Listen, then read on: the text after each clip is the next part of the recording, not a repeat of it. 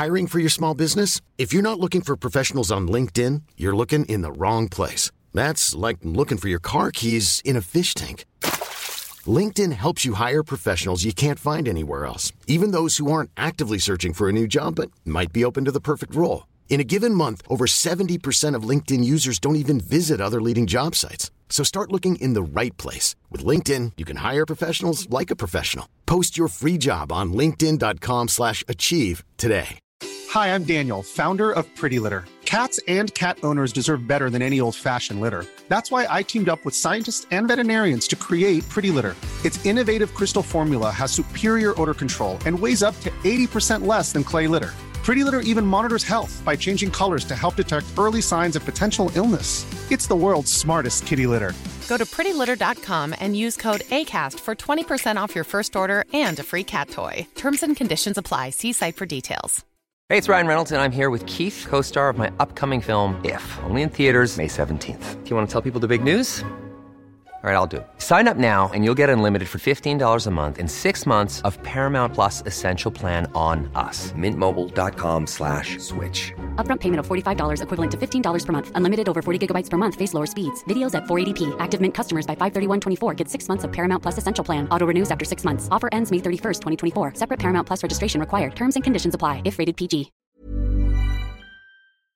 All right, welcome to the Sae Bae Cast, number 160 with Ignoble Solid for his second appearance. Ignoble, how are we doing today? Hey, man, how's it going? Thanks for having me back.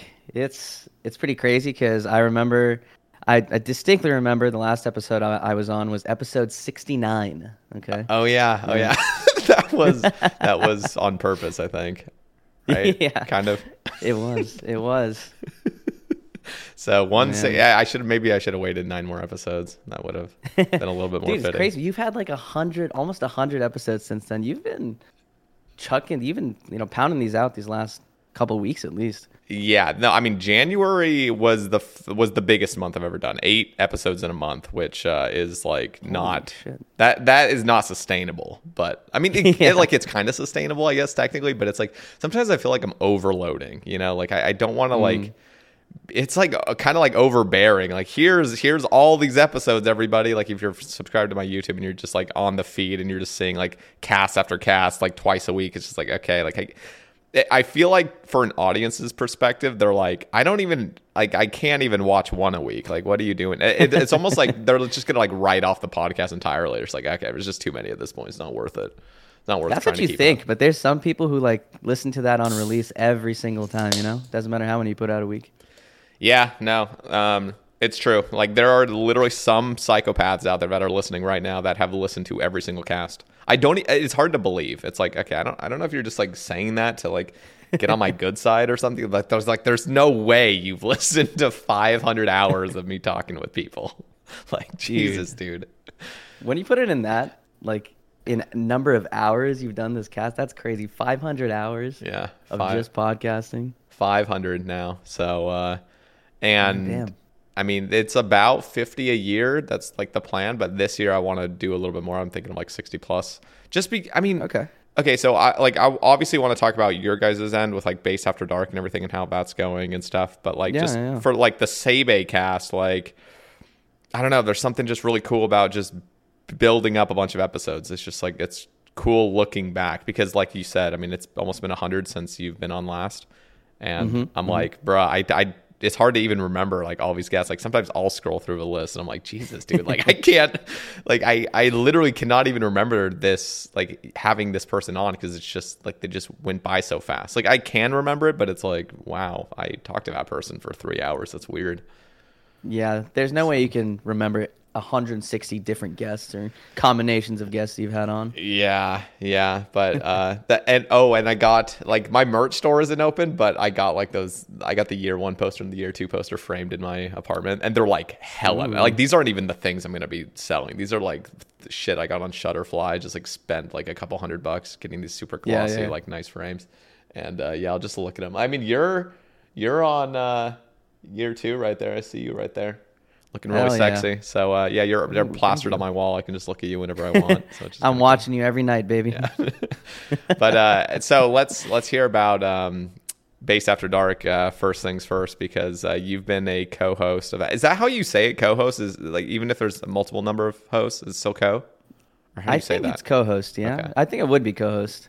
Yeah, that does make sense. Yeah. I usually just say I'm a part of the Based After Dark podcast, or a member of the Based After Dark podcast. Yeah, I'm not really sure what the correct language is. So, yeah, how's that been? Because you guys record like what, once a week-ish?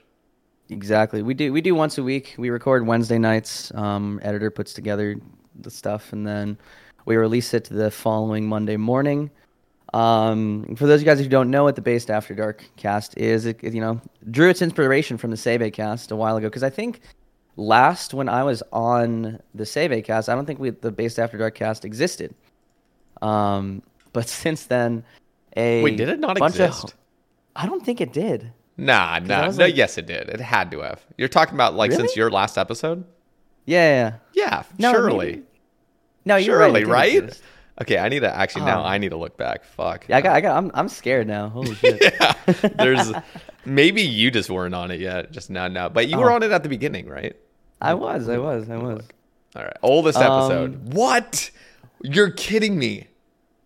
Yeah, when was it? Bro, it was May 5th. Holy shit, you're right. Mm-hmm. It didn't even start yet. Are you kidding me? That's how long it's been. Oh my God, Cinco de Mayo 2022. Holy man. Okay, yeah. Wait. When was your? Now I need to check out when your last episode was, because I want to say it was like March, April ish. Yeah, I want to say it was April, but no. Let's see. Let's see what you got. Fucking intro. Yeah, April 20th. So literally like just over 2 weeks after you guys did Based After Dark. Holy. Okay.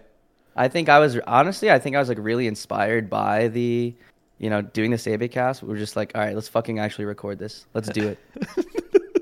So that's like all it's about though. It's like, you just got to do it. Like it's going to be dog shit. Like, mm-hmm. I mean, it's going to be like anybody. Okay. Like it doesn't have to be dog shit, but like it's not going to be your best stuff ever with any project you're starting. You just got to start doing it. Do it.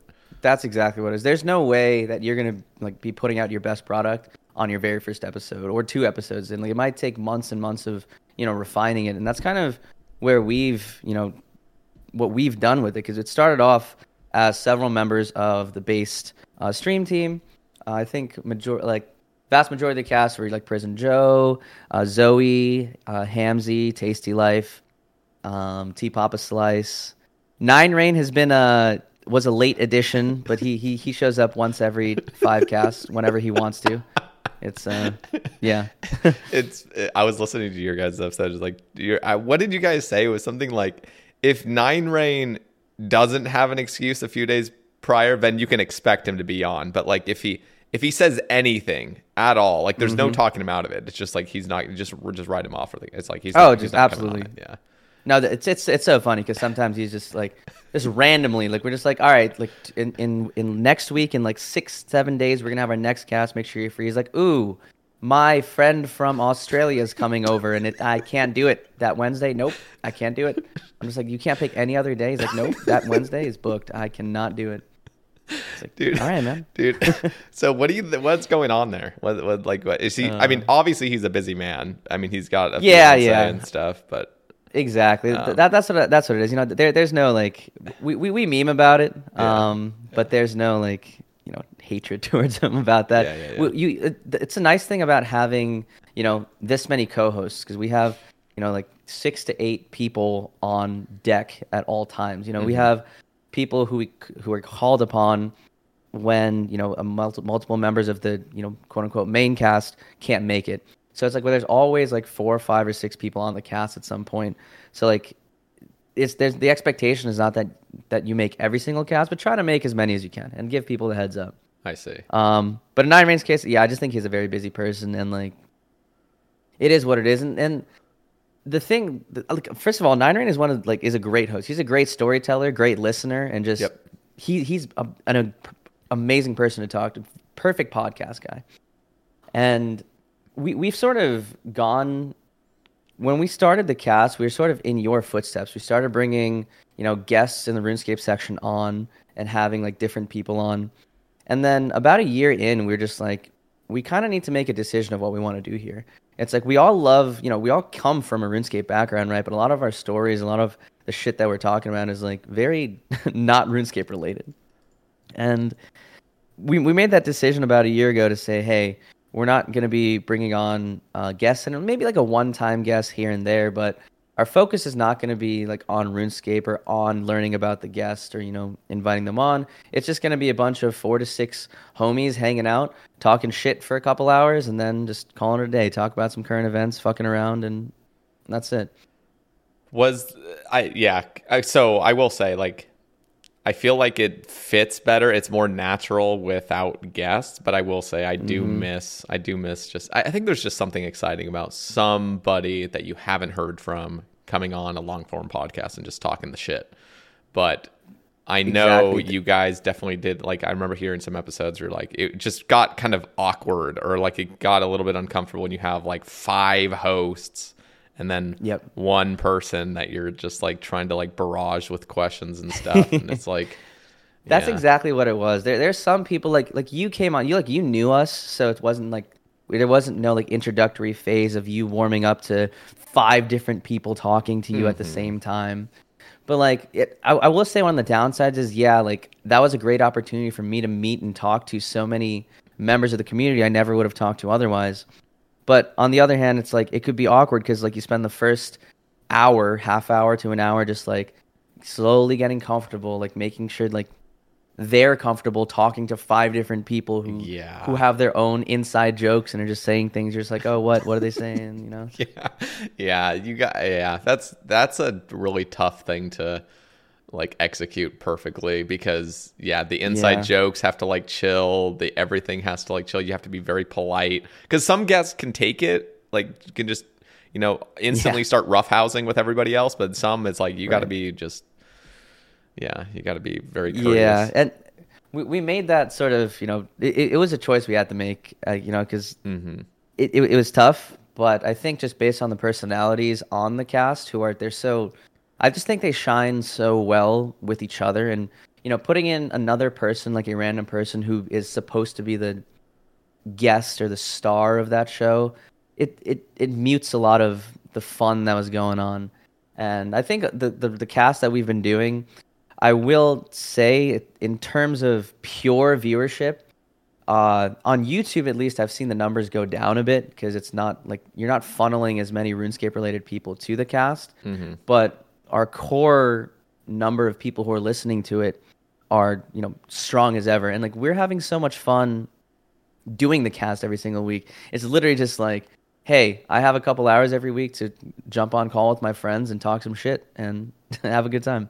Yeah, that's what it's about. Yeah. And your guys' core, like you said, like the core audience is like it's like a cult following at this point, and it's going to just keep getting more culty, I think, which is a like, good thing. In my eyes, I'm like, okay, like there's not that many people that listen to this. It's not that big. Like, you know, like we break like maybe maybe 1.5K views on YouTube, a couple thousand on Spotify per episode. It's just like, okay, that's all right. Can't be too big, right? And then we've been steadily increasing the number of patrons or people that literally give us money or donate to us. We have like almost 200 patrons. We have over 200 patrons giving us like, it's crazy that there's 200 people not only listening to us, but also like willing to monetarily, you know, support us. And you're one of them, Sayer. I have to support the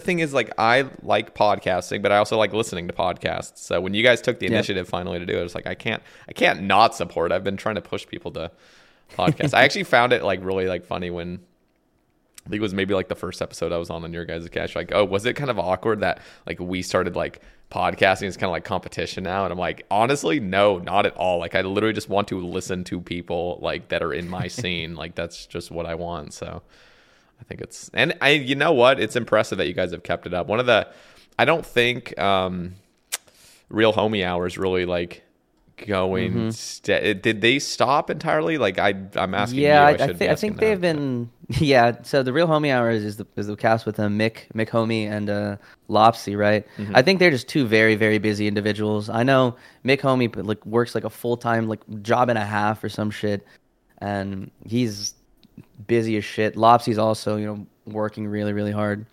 So I think it's just been hard for them to, come together and churn out things like that. It's much harder as well when you're not a content creator. Like Lopsy, just works fucking crazy hours, I think, and he's just on his grind. So that alone, and we'll talk about you as well. Like you're now just like a straight up doctor, so you don't have time to be streaming and stuff. So the Based After Dark is just a nice little break. But if it was just your podcast running with somebody and you had to plan out all these guests and stuff, it just becomes a lot, I would imagine. Yeah, it's a lot of work for one person, just or even two people, because we're lucky enough that one, we usually have one or two people running point in case we need guests, but we have so many people that it's literally just okay, a couple days before, let's do a roll call. Who's going to be here on Wednesday? Do we need to get other people, etc.? And we figure out, it's a team effort there.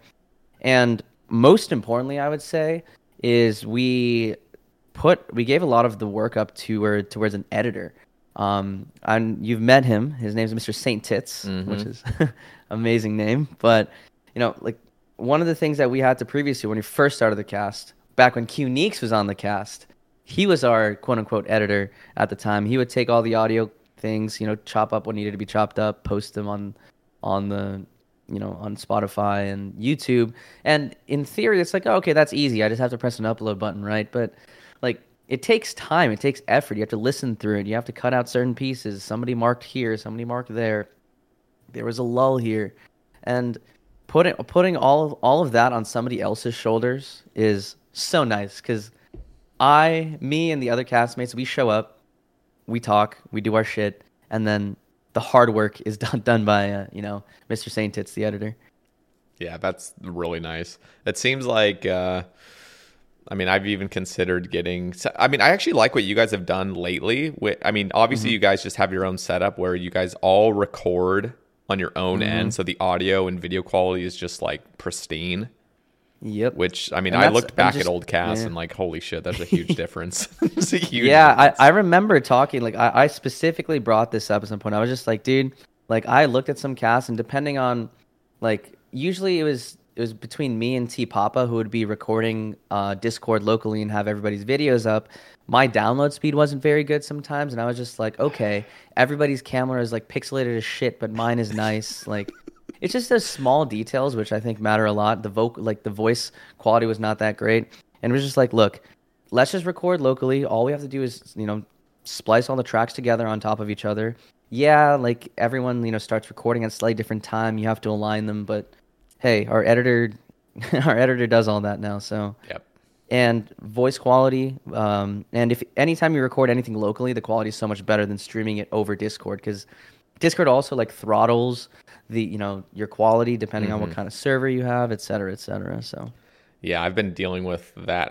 There's some episodes where my quality is just kind of not fully unbearable. I've had a few episodes where I literally will have to take 20 separate breaks in the recording process of hey man, your mic's acting up again. Can you, so I'm just, that seems to be a problem, but at the same time, I'm always getting a brand new guest on that I've never met. Some people don't even they've never even posted a picture of themselves online. So they're just in a completely different country. What am I?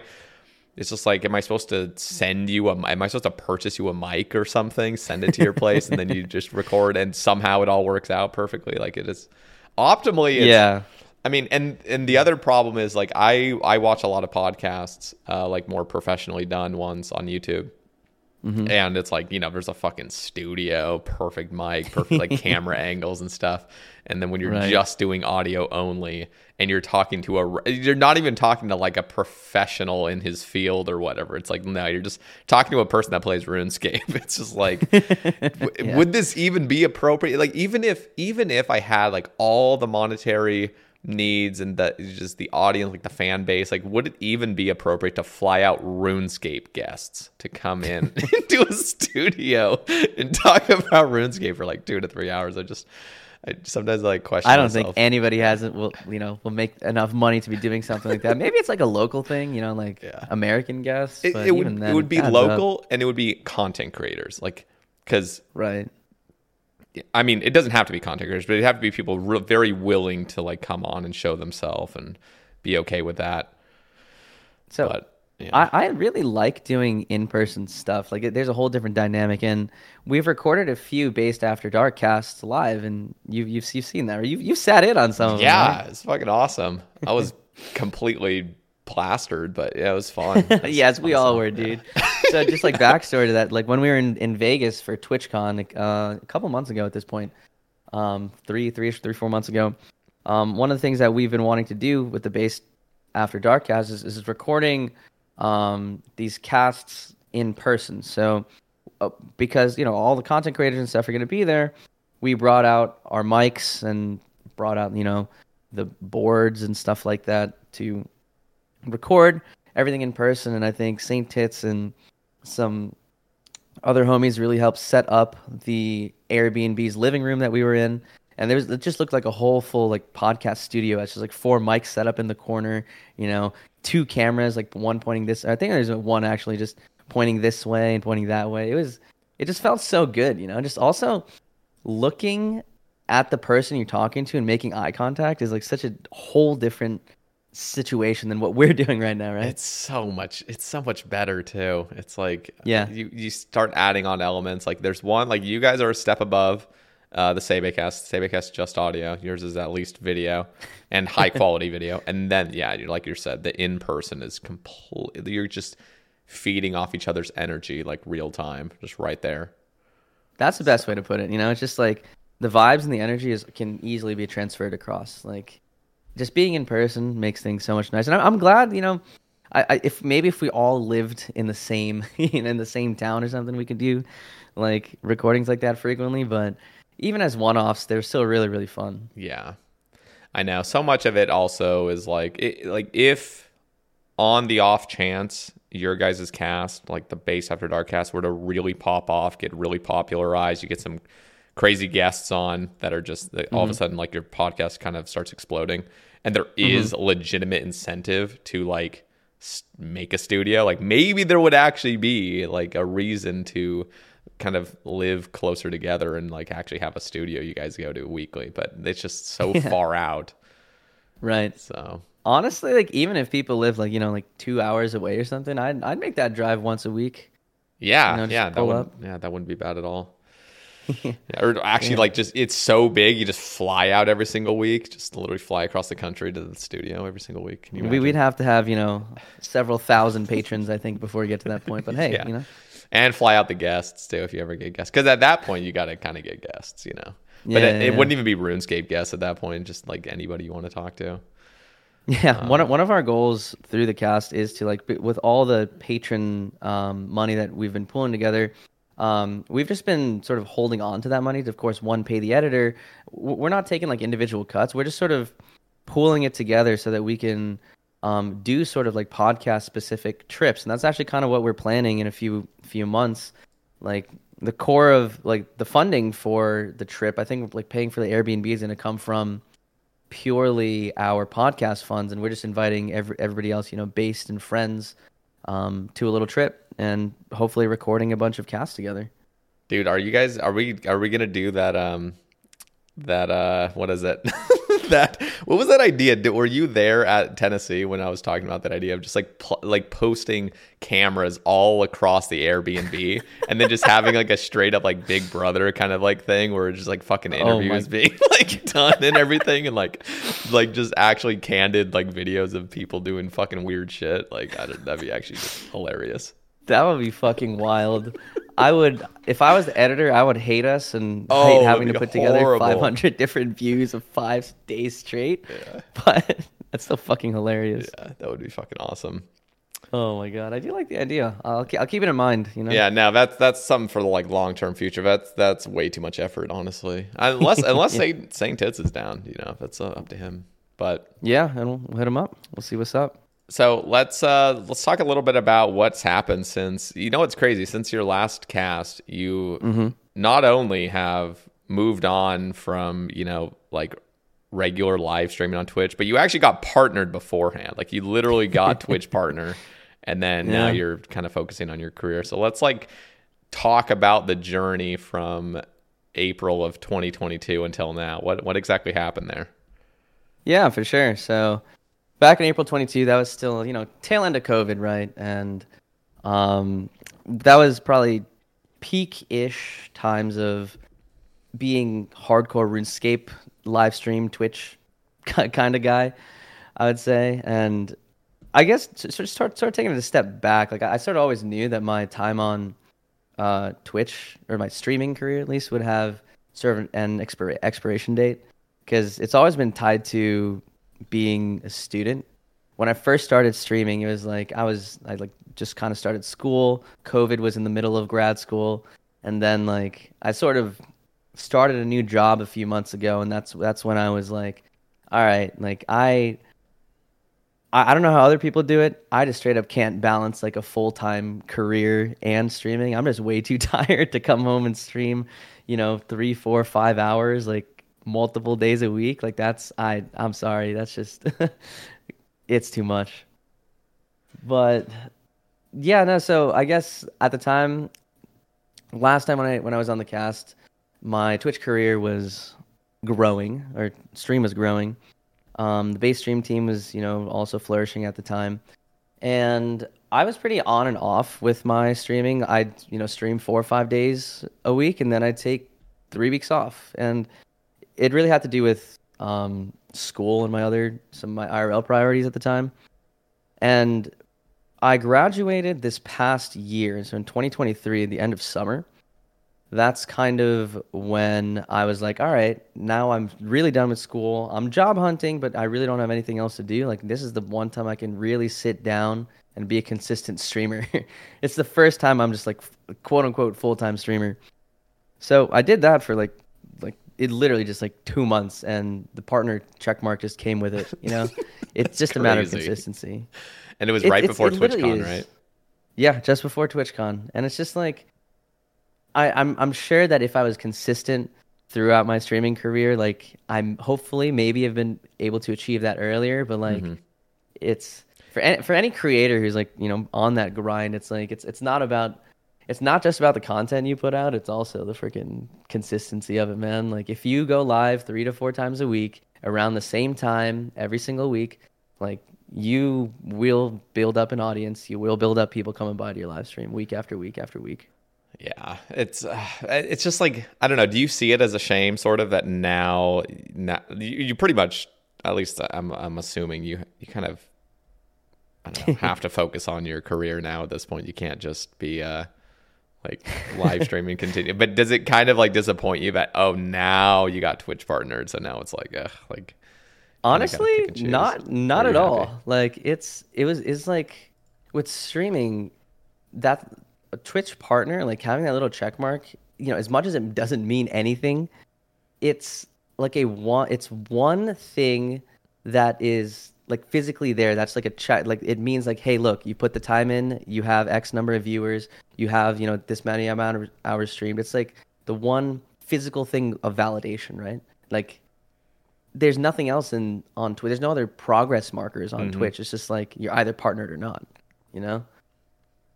And yeah, I mean, that was your ultimate goal, was just to get a partner and then just camp into like 0 viewer e-girl streams, right? And like a Valorant and stuff. Like, so you got that. Yeah.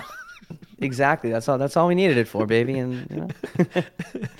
Oh man. No, but you're right. There is no like further thing. It's just like get partner. And really, once you get partner, it's like a great dopamine hit, but it's like, okay, well, it's just back to whatever the hell I was just doing. Not like anything. That's crazy. Exactly it. There's like no, not even like, oh, you'll make more money off this, you'll make more off subs, you'll have more exposure. None of that. It's literally none of that. Yep. It's just a check mark. It's like when you're grinding for it, you're just like, oh man, like this is something big. You look at everybody with a check mark, you're like, oh my god, like they are these god tier streamers that they have a check mark. And now that I'm here, I'm just like, damn, dude. Nothing's changed. Yeah. That it looks like Twitch is doing their they already did their Partner Plus program, but they're actually changing it. I think they're actually announcing it, or they maybe had already announced it, and maybe it's going to be happening in the next. I think it's like in launches in May or something. But the prior 3 months, you're like invisibly able to like qualify. But they're doing like a better. Kind of Partner Plus thing where like if you have 100 concurrent like tier 1 subscribers or whatever, then you get a 60-40 split, and that's available to like affiliates as well, which is again that's awesome. Also just like shallowing the reason to ever get partner in the first place, but ultimately it's good. Like I'm not trying to gatekeep affiliates. I think that's brilliant that they're doing that, and then they've lowered the standard for Partner Plus, which was like $350, and now it's $300. So that's nice. I mean, you know. Still a lot to go for because this is not like gifted subs. It's like straight up, not even primes. Yeah. It's tier like 300 people who have to actually put up $5 a month or whatever it is, and they have to do it for 3 months straight just to get the thing. Yeah. No, it's definitely not easy. I'm glad they're making steps in that direction, but it's definitely better than nothing. And I do want to go back to the point. Like I definitely don't feel bad about like, oh, I got partnered, and then literally like 2 months later I'm like, hey guys, I'm kind of done streaming. It's just like in my life, I've been pretty goal based, right? To me, I was like, all right, getting partners like a nice, it's a solid goal to have, and once you're there, I'm just like, now what? I don't have any, even at the time I didn't have any streaming based goals that I wanted to hit past partner in terms of like sub count or hours streamed or stuff like that. I was like, it's a hobby. I enjoy doing it. I have a lot of fun doing it, but I don't have any hard goals past this. So even though some people might be like, dude, you got partnered and then you're leaving, like you're so dumb for doing that. And it's just like, I don't see it that way. You know, I accomplished the goal that I wanted to, and now I get to work on new things. So are you ever going to be streaming in any capacity now? Ooh, I keep hitting my mic. My bad. If you hear that on your side. I barely hear it. You're good. Okay, good. Nothing consistent. I'm not going to say no. I'd love to just go live once in a while and just be like, yo guys, what's up? How's it going?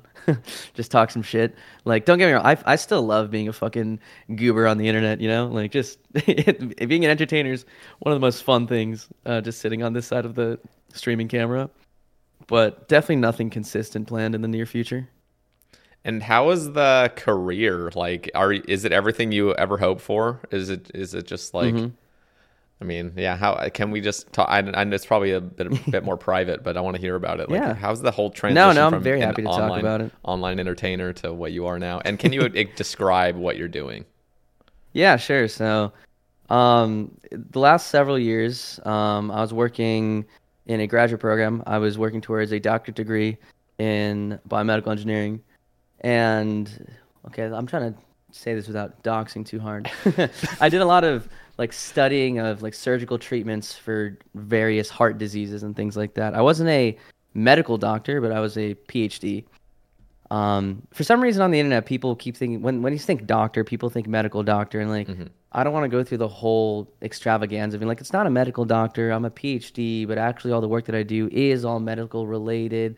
And instead of having to type out an entire message like that, I just like give a thumbs up and move on. So I see. But I wrapped that up a couple, in end of summer of 2023, and then took a few months to find a job. And I went through like a mental realization of like, if I want to like. The work that I did was fantastic. I was working on like, cutting edge of research and like really, doing some cool, awesome stuff. But then I was like, hey man, I've been in school for so long. I need a real job, and I have to take care of my personal financial security, look towards the future, things like that. So I took the, I don't know if you, maybe we can call it this quote unquote sellout route.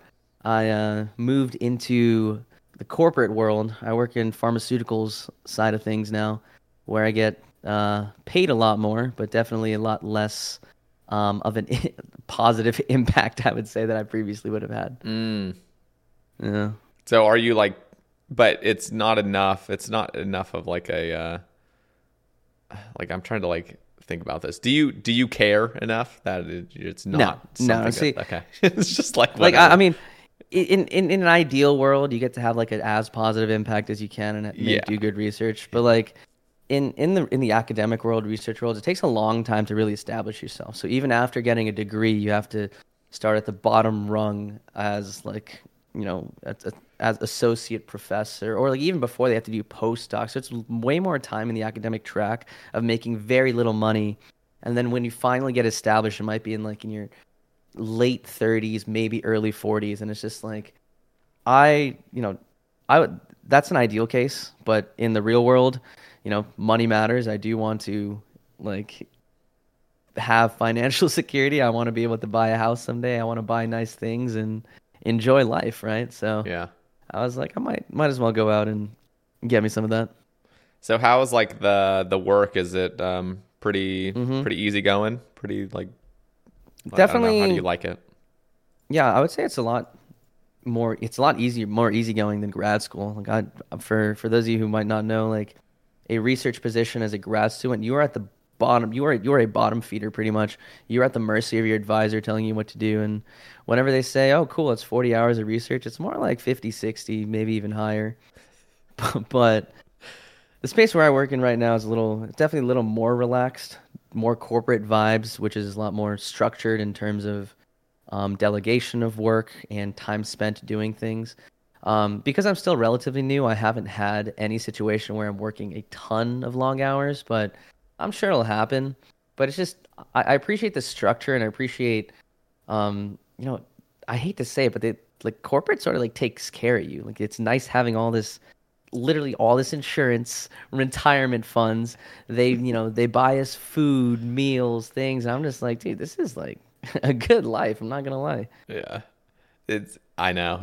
I mean, that's like my brother. Like my older brother has like a real like fucking 9-to-5, and just when I see the perks he gets, like especially just in comparison, like when I was living in Alabama with him, you know, he'd come back from work and just gets all this stuff, and like, you know, they all went out for lunch, paid for, and all this stuff, and they're just having a good old time. You know, insurance, like you said, just all these other benefits of just working like under a company. And I'm just like sitting here like fucking scrapping for like pennies on Twitch.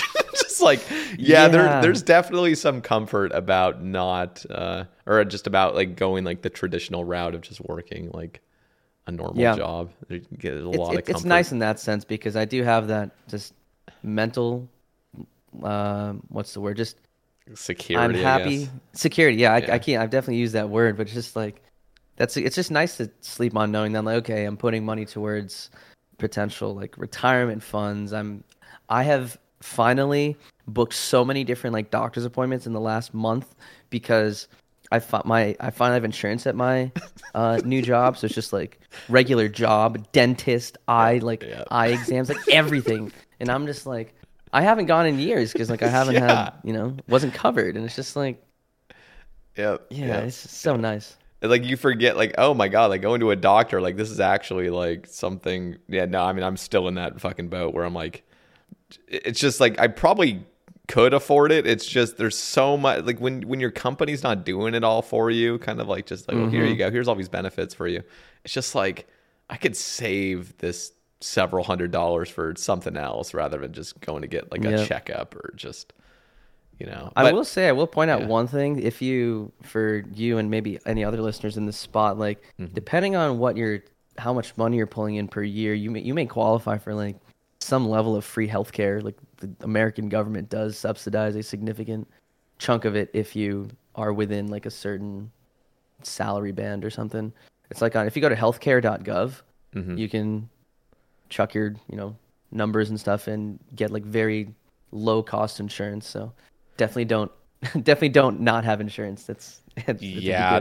I mean, I'm getting to that age where I finally am caring about that, and I've actually been doing a little bit of research, because like just for so long, I mean, from age 23 until, you know, I'm 28 now, just straight up pure degeneracy. I mean, just like I just didn't even, you know, just went from dropping out of college into just sitting in my bedroom playing RuneScape to people. Like I just I'm now figuring everything out and now getting older, when your body stops working the same way it did in early 20s, it's like, oh, I actually do kind of need and want to care about this now. So everything kind of like starts aligning as you get older. So right. I mean, I will say I've met you in person. I've seen you also take your shirt off and you know also care about yourself. So you actually are one of the people who do put some time and effort into taking care of their body and even their mental side of things. And I know there are a lot of people who don't, and they probably need it those checkups way more than you do. Yeah. So. No, I mean, I have my own issues. Like I've been, ever since my Mormon mission, I because I just like completely switched diets from like when I went on my mission, I just turned 18, and instantly eating like typical like just white American, you know, West Coast diet like food, just, you know, fucking like whatever, like lunch meat and white bread, like I don't even know, but just like fruit, vegetables and stuff. And then you just go to like Hispanic culture in Texas, and it's like I am literally just being fed the greasiest Mexican food of all time, like just repeatedly for 2 years straight. I mean, it fucked my like insides up like pretty badly. So I just like developed IBS on my mission, and then like this. So that's there's damn. Like yeah, no, it's bad. I mean, I actually got like I got diagnosed of it too. I mean, I actually like went to a gastroenterologist and just try to figure all this stuff out. But no, I mean, it was just like a couple years ago. I just realized like, bro, like I literally have to keep care of myself, because I don't know, it's just like your body's not getting any younger. Like you're not getting any, you're not just naturally gonna start regenerating better as you get older. Like you gotta focus on it. Plus drugs helped me to understand that as well. Like genuinely, you know, when like people, like I don't smoke weed anymore, but I did chronically for like a year, and like legitimately that like expanded my mind enough to realize like, oh, like I really should care about myself, which is weird because it's almost like the opposite effect for some people, I feel like, where like you smoke weed and then you stop caring and just like nah, for me it was the opposite. That's like what actually finally opened my mind to like, oh, okay, like I should be healthier. That's definitely good to come to that mindset, to come to that idea as quick as you can, because you know your body's not going to be able to do it on its own, right? You have to feel it with good stuff. You have to exercise, you have to take care of it. You can't just plop yourself in front of a PC 16 hours a day and expect your body to be at its peak performance. You could at 23. I was peak performing back then, but yeah, you just back in those days, but not anymore, man. Not anymore. Yeah. So you're you just recently turned 30, right? I did. Yeah. As of last month. How's that feel? Honestly, not too different, other than people looking around call me old as fuck sometimes. But did you ever think you'd be 30? Like honestly, no. As a kid, you're just like 30 is fucking ancient, like in a wheelchair, just like in a fucking old people's home or some shit. And now I'm like, damn, dude, I've hit it.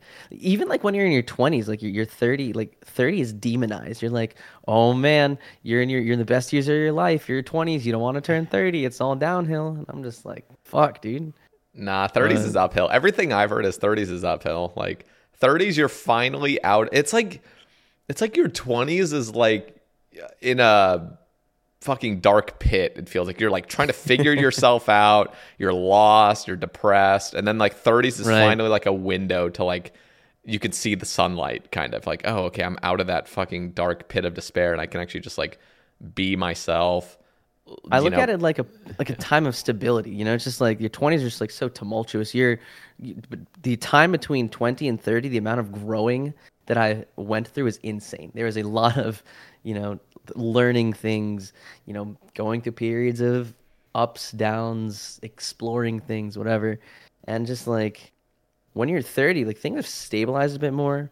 Typically, you know, you tend to have more money than you did when you were 20.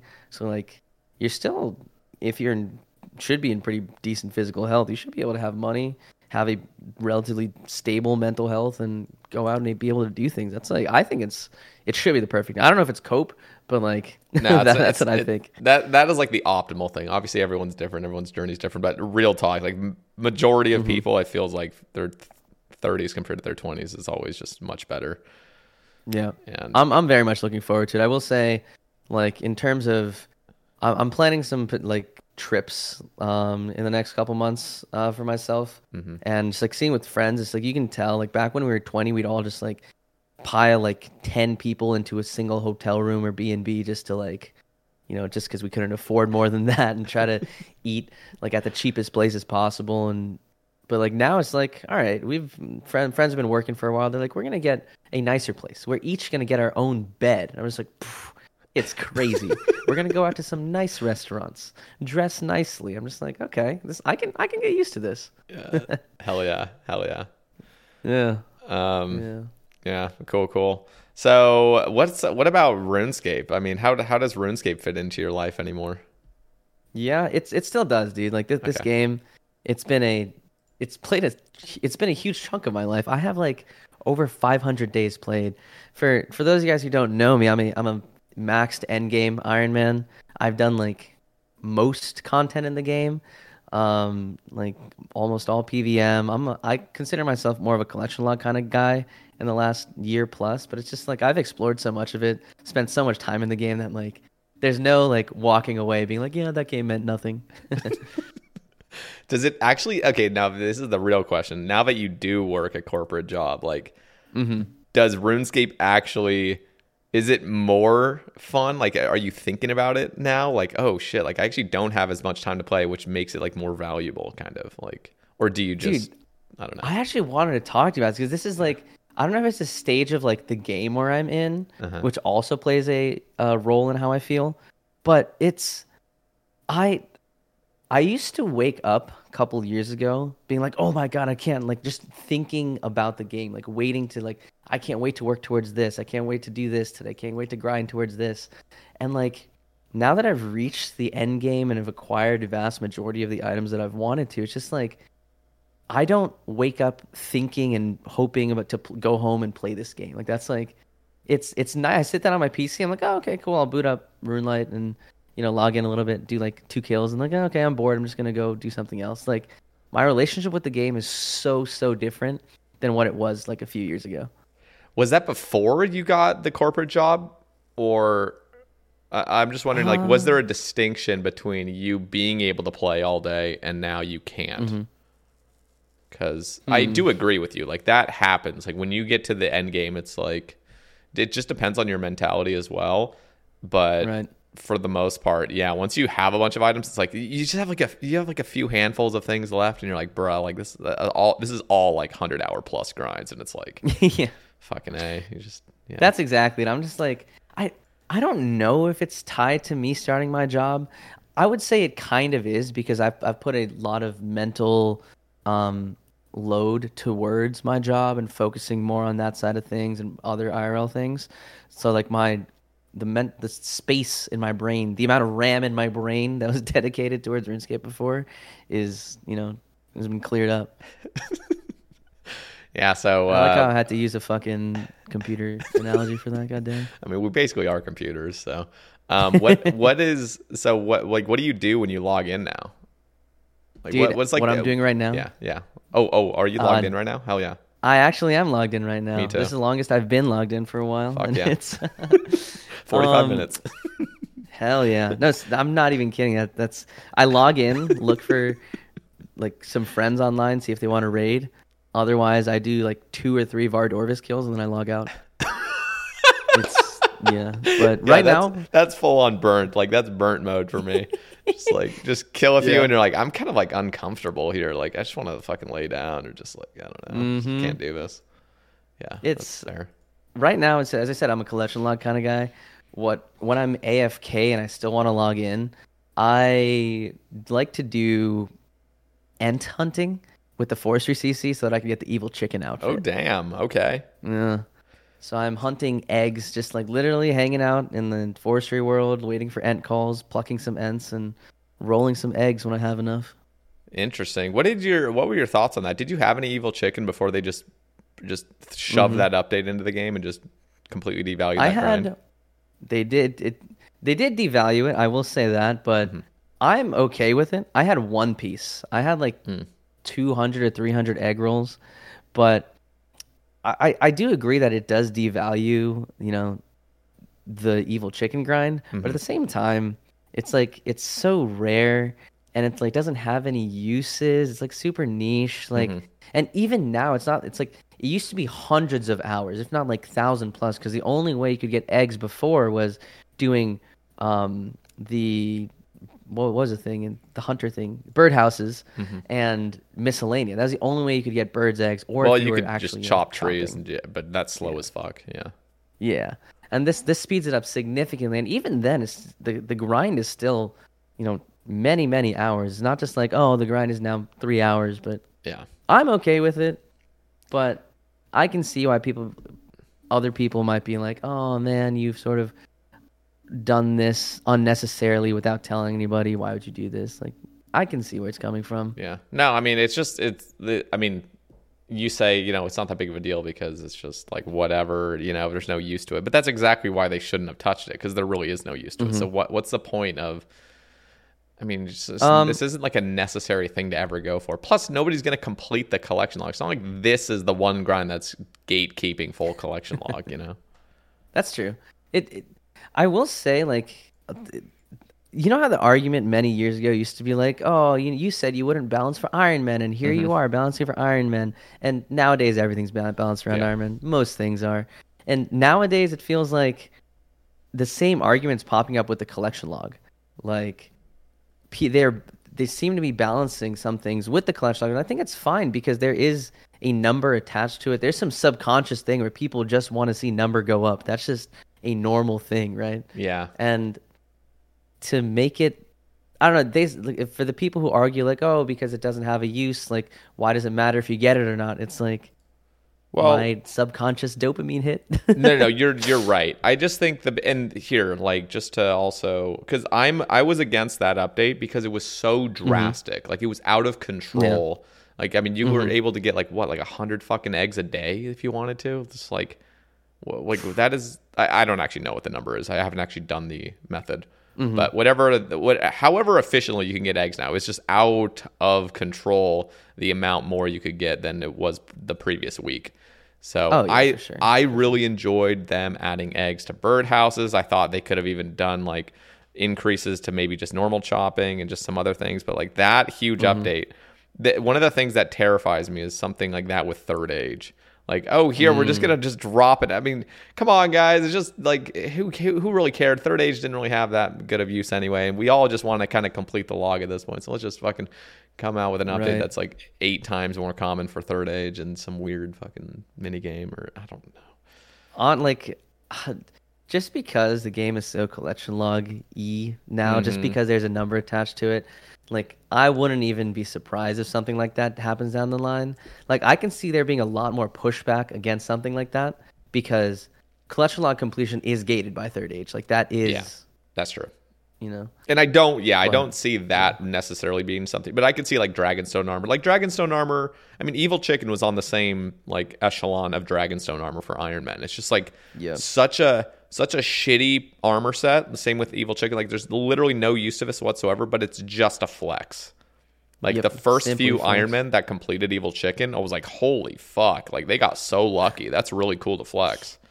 And now it doesn't really matter anymore. And if they were to do the same thing with Dragonstone Armor, like, oh, here's a bajillion crystal keys per hour with shards. Like, here you go. Just everyone can get it now. Just grind this shit repeatedly. Like, it's just like, why? Why would you even do that? This was just such a fun little grind to go for passively. You didn't need to mess with it. So I guess that's my main problem. I do think the jump was insane. Like you were right. Like the time to get the eggs is like 10x, if not 20x. Like even like so much more than before. Like that drastic increase. I think it should be like, hey man, like what was the reasoning behind this? But of course it just comes from the side where like, because it doesn't matter, because it's just a flex, Jaggers could just be like, why do you care? It doesn't matter, right? Yeah, I know. I know. It goes both ways, unfortunately. I know. Argument. That's why I just worry. I feel like the best way to go about it is like anything in life. Like the healthiest updates are things that are just very incremental. Just don't do anything drastic ever. Just make a reasonable, rational update that makes sense, and it's for the best interest of the majority of people. But don't do anything so drastic. Just chill a little bit. I can agree with that. I guess along the lines of, you talked about Dragonstone Armor, you talked about Evil Chicken. I'll even bring up Dusk Mystic, right? Yes, yeah. What would you think? Right now, every piece is individual, right? Like is an individual role, meaning you could get like 3 Mystic Dusk bottoms before you ever get a hat, right? Yep. How would you feel if they made an update where everything Dragonstone Armor, Evil Chicken pieces, you can only get one at a time, like until completion? Yeah. No, I mean they could do that for. I mean, I wouldn't recommend doing that now, just with those particular things. But like in the future, that could be a reasonable thing to do. Just going. I think the Zealot outfit is like that. Yeah, Zealot outfit. But Zealot outfit's also untradeable. So if it was like an untradeable thing, that always makes sense. Honestly, I think the best thing they can do with like Brimstone Keys, for example, because that is just like a cool thing to go for. And I don't think at this point you need to make any changes other than like superiors guaranteeing Brimstone Keys is perfect. Like that would be a great slight change that slightly buffs the amount of keys you can get per hour. I think that's a great change. I think like other random stuff. I even think, dude, like we got to get clue scrolls from those chests. That'd be dope as fuck as well. If you could get, ooh yeah, if you get like an elite randomly, like opening a Brimstone, that'd be sick. But no, I mean, you're right. That would feel better to just not get dupes, but I think the best route for that, at least in my opinion, is just untradeable stuff. That's when it makes sense. That's fair. That's fair. I'm just throwing that out there because there's people who think like, oh, you're devaluing my grind, making it too easy. Why would you want that? Then there's other people who are just like, I just want to, work towards some kind of completion. And yeah. No, you're right. And this is just my subjective view, and I'm very jaded. Fine. I tried to not be as jaded because, I mean, I fucking play this game so much. Let me ask you this, though, along those lines. What would you think? This has actually been brought up quite a few times on, like, the past, I don't know, 20 or so casts, is, like, a dry protection, like, across the board. I'm sure that could be such a divisive topic. Oh, man. But what do you think, like, in your heart? What does your heart tell you? In my heart of hearts, I think dry protection is okay. I hope I don't get crucified for saying that. No, but I think you're going to, yeah. Nah, fuck, it's over. God damn it. Yeah. I just think that there are some items, like, this. For my example, let's think of the Dragon Warhammer, right? Which is a 1 in 5,000 drop from Shamans, right? Would you ever want to do 35,000 Shamans? Would you subjugate somebody to that? Like, I don't know, man. Subjugate someone. Yeah, like, no, I mean. It's like, I think you don't have to make it an insane, like, massive, like, the drop rate becomes 10x as soon as you hit it. But, like, I think some incremental number, especially for those like with such necessary gear, just like seeing people go like 7, 8x dry on a particular item, it's like you're committed to the grind, which is great, but also like it's one person out of several hundred who is the unlucky person who falls in that boat, and if you could just make that one unlucky person's life a little better, like, fuck it, I don't think I'm not gonna have a problem with that. I think there's also like a matter of like logistics, like how does this even work out, because I can understand dry protection from like pets where there is just one item on that table where it and you can only obtain it once, where you could actually code in a dry protection. But with items, like, who's deciding what items are the valuable? What if you actually wanted a curved bone? Is a curved bone now going to have a dry protection? Is every fucking item now going to have some weird-ass coded mechanic in it where, like, even the most random item on the table is now going to have a dry protection?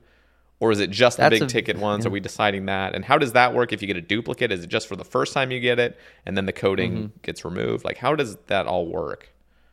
That's a question for people way above my pay grade. Yeah.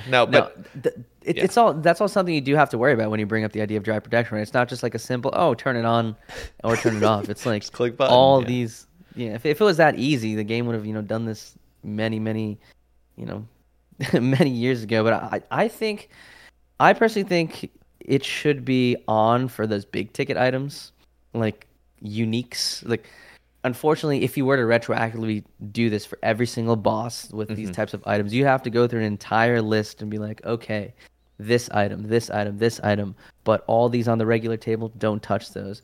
I would expect just completely hypothetically, if you hit drop rate for a particular item, let's pick, God Wars, right? You're at Zami and you haven't gotten the Zami Spear in 2x KC. Your Spear's drop rate goes up by, 10%, 20%, whereas the rest, everything else is decreased by that exact same number, is the way that I would look at it. But then I'm sure, some math might get... Knowing Jagex's code... God knows some shit would get fucked up and you get a third age drop somehow. Yeah, literally. Yeah, so. No,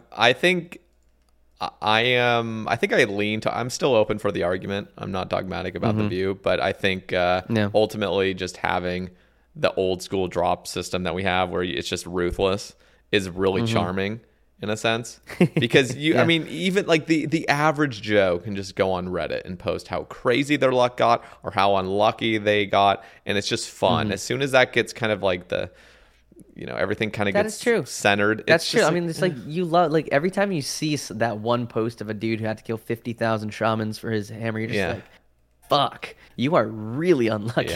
You kind of get that sympathy, which is kind of cool. You get the sympathy card. Even if you're not posting on Reddit, if you're in a clan or something, people now have characterized you as the guy that went dry for this. It's charming in a sense. And ultimately, it's not you're having this whole game. I needed to find somewhere in this cast to just flex that I got a fucking third age plate legs, but me getting, you saw that, right? Holy fuck. I did. I'm wearing Congrats, it right man. Now. Thank you. Dude, it's huge. Yeah. I know, but getting that piece has not made necessarily my gaming experience any more enjoyable. It's not I'm now in an echelon above everyone else. I get to now enjoy the game while everyone else is a peasant. It's bro, this whole fucking game is just a grind. It's just a journey, and if you go super, super, super dry on something, ultimately that could actually be more enjoyable for you, an experience where. Your whole for 2 years straight you're grinding one particular thing, what it's just a point and click game, you're just clicking boss and you're getting your dopamine hits somehow basically, and the drier you go it's whatever. So I just think in my head keeping the old school drop mechanics is appropriate, and it's not making objectively your gaming experience any better if they were to remove that.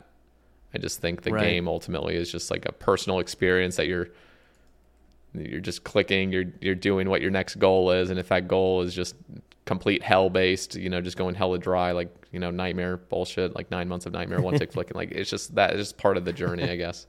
So yeah, no, I agree with that. What if I took this one step further and was this bad luck protection would only be applied to specific types of iron accounts. So you have to make a new iron account whose goal is just completion of towards PVM goals and things like that. I mean, yeah, that's a game mode that we could discuss. I feel most people are against game modes, new official game modes like that, especially that. Yeah. People would be hell against that, I feel like.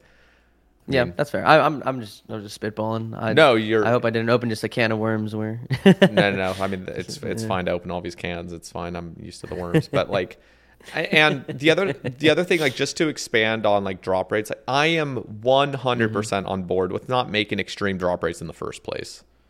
Yeah. For years, I've been saying, okay, can we please just buff nightmare items? Nightmare items are so stupid. Their drop rates are out of control. Just buff them. It's time. Same with Chambers items. Chambers items are busted, and I'm the one person that should not be advocating for that because I already have all Chambers items. But I still think they should be drastically improved on their drop rates because If you were to go 10 times the rate of a Tebow, like, bruh, you're just there for eternity. Like, it's just, you're never going to get it. Forever. And there are definitely some places, I agree, where I like the idea of just, like, not making these crazy droppers in the first place, right? Like, you don't need to balance grinds around being a certain amount of time. But even then, just, like, a grind doesn't need to be 1,000 hours, like... It doesn't have to be, you know. Even if you're going for Tebow, you could make it like a, you know, low hundreds rather than fucking. I think efficient solo chambers puts you at like what, like 400 or 500 hours for a Tebow. As an iron, you're not gonna hit those numbers because you don't have a freaking Tebow to kill Ulm with anyways. So like, I don't know. It's just like seeing people go super dry for that makes me sad. But also, look, I want to know, they're going to take Dragon Claws off of the Chambers drop table. That was a proposed something that they proposed, and there was like a pretty big overwhelming no that I read on Twitter, and it didn't pass. There was like something in the blog post like, yeah, we saw that you guys didn't want this, so we're not going to do it. Yeah. And what are your thoughts on that? I was actually okay with them not removing it. Yeah. That's for that. I think it would be cooler to just add some other cool uniques for those. Fair enough. Whatever they are. What are they called? Tormented Demons. I just find that interesting because like the current demonic gorillas are based off of Tormented Demons. Yeah. Just like having the prey switching, attack style switching. So like, how are they going to make them different? So like, okay, you know what? One thing they should do to Tormented Demons? Add fucking Blood Shards to them. That would be dope. That would be dope, dude. Give me those. I swear I brought this up 2 years ago when I was on the cast, but dude, just add Blood Shards to the Theatre of Blood drop table. It makes thematic sense. Like, it is from the same freaking Mire Ditch area. That there's a bunch of fucking vampires. Like, just put Blood Shards on the drop table, man. Like, put Blood Shards on there at an uncommon rate, and also add Vials of Blood to pickpocketing the Vyres. Like, I would actually be okay with that, because there are people that want to keep up their scythe that have already completed Tob and don't really want to do anymore, but keep wanting to swing their scythe. So like, you know, they already give these pints of blood that are fucking useless, that have no use whatsoever. It's like, why don't just replace those with Vials of Blood? And or I mean, I even brought up a suggestion, like, what if like Mauritania Elite gave you like an underground Vyre hideout where you could thieve them at a more convenient area, and those are the ones that now have an increased rate of Blood Shards, and they also drop the Vials of Blood here and there, so they're not just completely overloaded with bots, but there's like as long as you've achieved Mauritania Elite, you can go down here and just like, so there's real players doing it, so it's not going to completely plummet the price of stuff. It's because like the current intake of Blood Shards are, I'm just pulling numbers out of my ass, just like 90% coming from bots. Like, what normal player is sitting at Vyres, like thieving them or slapping them at the fucking bank? Like, nobody's doing that. It's only just Iron Men. You're like, oh, Iron Men and bots. I need my Blood Shards. Yeah. It's painful. I mean, they brought up in Project Rebalance that they're going to be doing something along the lines of thieving, but truly, I mean, like the fact that we still have what thieving is today, where it's just repeatedly failing and you can't interact with your client for fucking 5 seconds. You just can't do anything. This is like, why is that still a mechanic in 2024? This is actually just pathetic. Like, this is the worst gameplay known to man. This is horrible.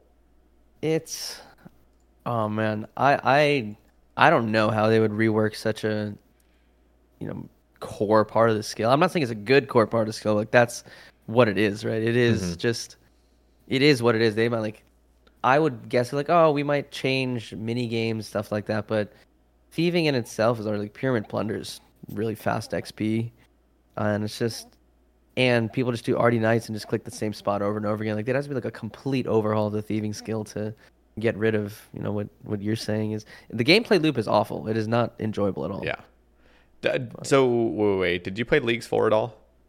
I did. Did you auto pickpocket ever? I did. That was one of my favorite things, man. Holy, that was one of the first things I did when I got in. I clicked, you know, got inside of a man's pocket, and then I just hands off. I was like, oh my God, it's auto pickpocketing. This is insane. Yeah. No, I mean, it felt, I mean, there was an argument to be had about introducing something on that, you know, maybe not to that full extent of like just endlessly just being able to pickpocket with one click. But that is totally an appropriate route to go down if we were to think of, you know, making thieving a little bit more viable.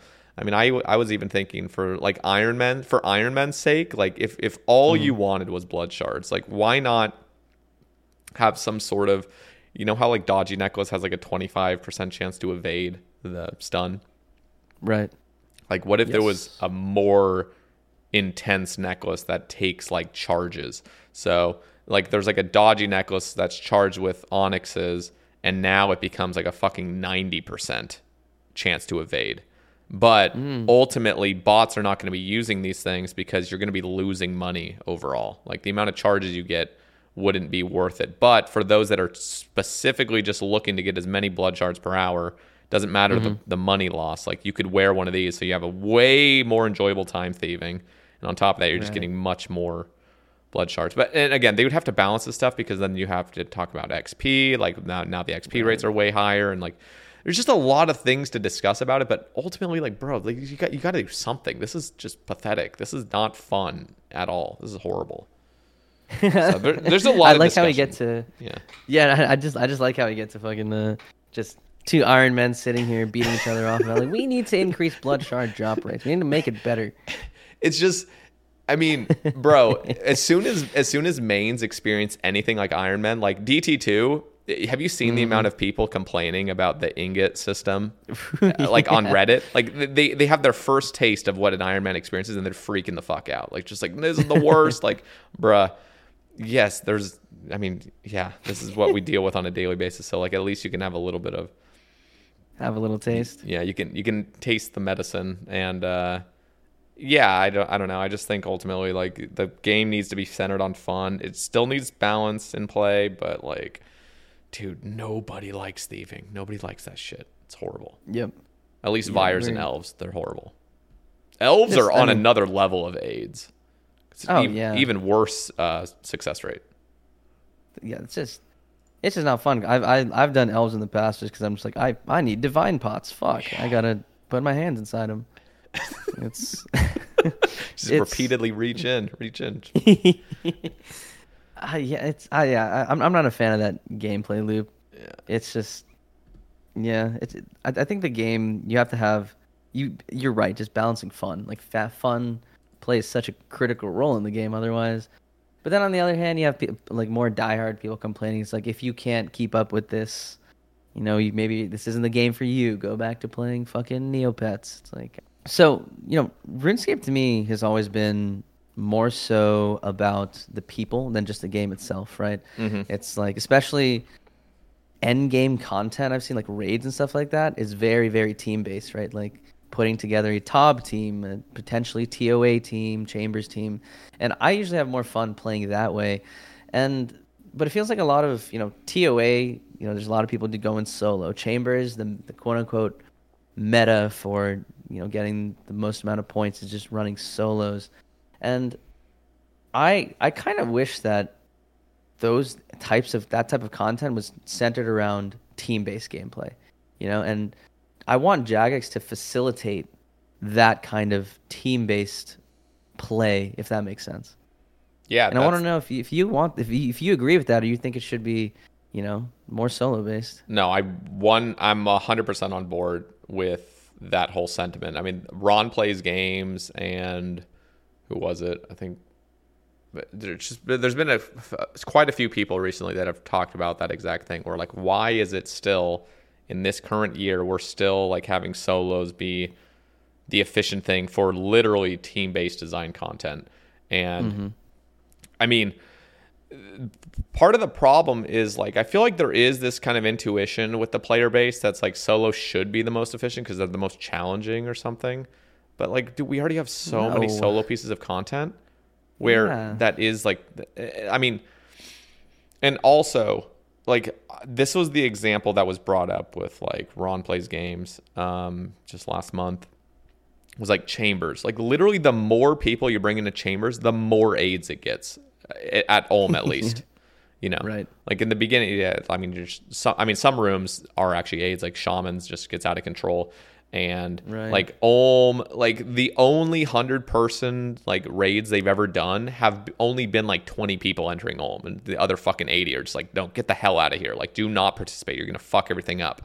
And why is it? Why is that the case? Like, well, shouldn't you have designed it to be like the more you're almost looking for more people? Like, not like to an extent where it's like you're trolling if you haven't brought more people, but like kind of like how forestry is. We're like, if you have another person chopping the tree, it's a very, very minor buff, but ultimately it's like you're welcome to come in.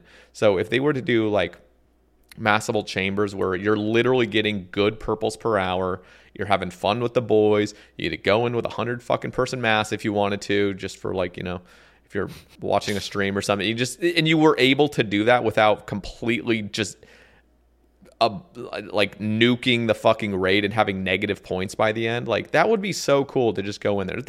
That was literally what I was hoping for with Nightmare. When Nightmare was first released, I thought it was going to be just this fun fest of just 80 man just running in there and fucking annihilating this boss, and everyone seeing just sick items repeatedly. Like, and then they just fucked it up. I mean, the rates were so bad. It was like 1 in 96,000 for a specific orb in a person's name if you were running 80 man. Jesus Christ. It was literally that bad. Like, if you went 5 times rate, you're looking at 500,000 nightmares in 80 mans to get an orb. Like, that's fucking insane. I can't even comprehend that. Yeah. Oh, man. So, it's like, I also just, like, to me, like, I really think Dragons needs to facilitate in terms of course, like, making the gameplay tailored or making it okay at higher scales. Like, make sure it's not aids at that, at those number of people in a raid and a piece of content, like you were saying, but also the team finding and team building side of it, because right now there's like, Tob has always had like 416, right? But it's always like kind of like an AIDS place. There's a lot of dickishness and shitty gamers and stupid shit going on there. And the vast majority of people that make their teams for raids are through their own clans, are through Discord and stuff like that. It's like, there's never been a faster or easier way to start your weight loss journey than with PlushCare. PlushCare accepts most insurance plans and gives you online access to board-certified physicians who can prescribe FDA-approved weight loss medications like Wegovy and Zepbound for those who qualify. Take charge of your health and speak with a board-certified physician about a weight loss plan that's right for you. Get started today at plushcare.com/weightloss. That's plushcare.com/weightloss. plushcare.com/weightloss.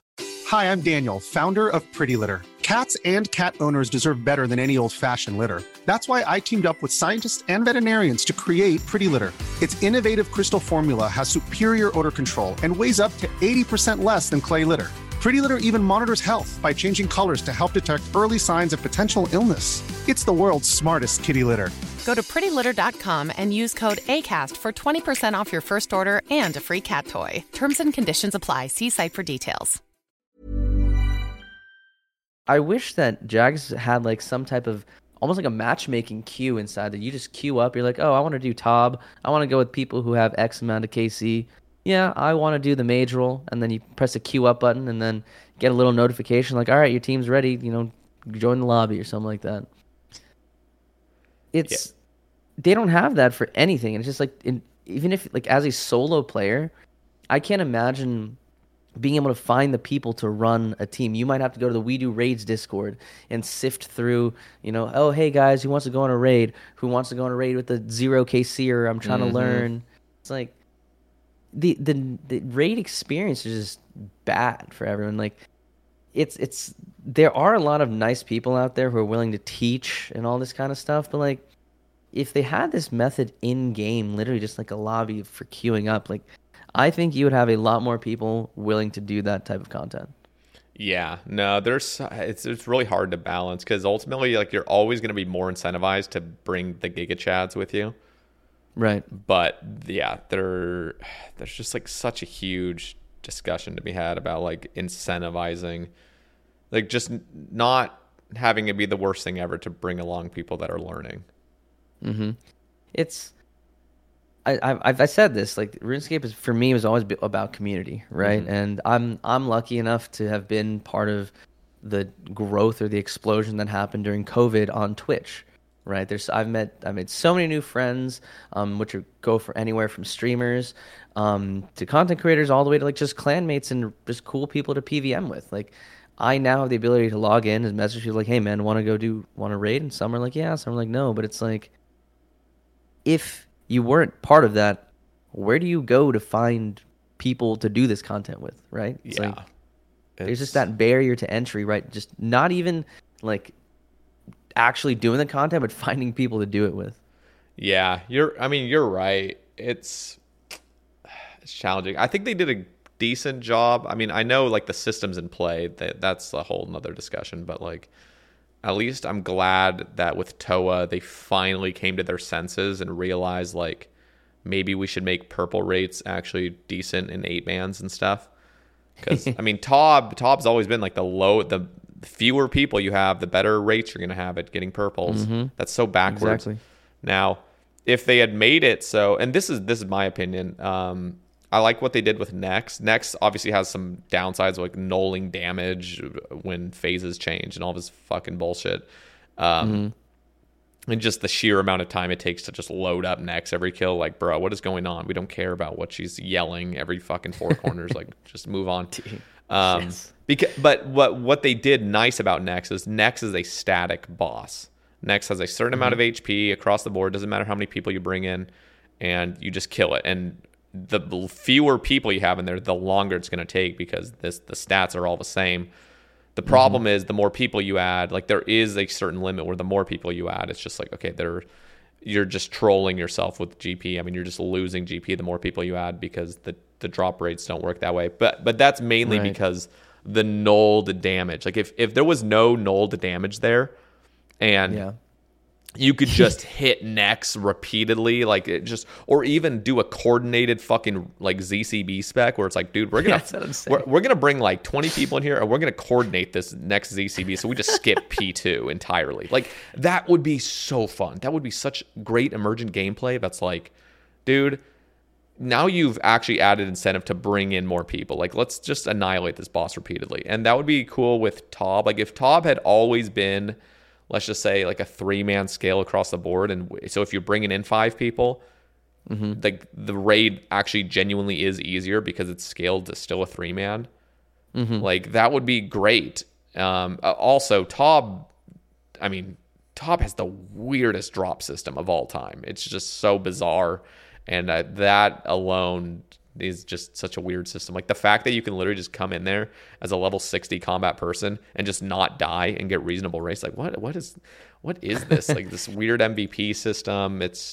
That needs to be looked at anyway. But the drop system there is weird too, because it's just so different from Raids 1, which is purely damage based. Yeah. I think Raids 3 TOA is also almost purely damage based as well. So it's like that is the most pure system though. Like it's not perfectly fair. Because, you know, if you're doing team-based content, there's always an incentive to leech. But ultimately, like, that is the most fair system you could have put in place, because any other system is just... You can also abuse any other system when you have teams. So... Yeah, I agree. The best way is just damage.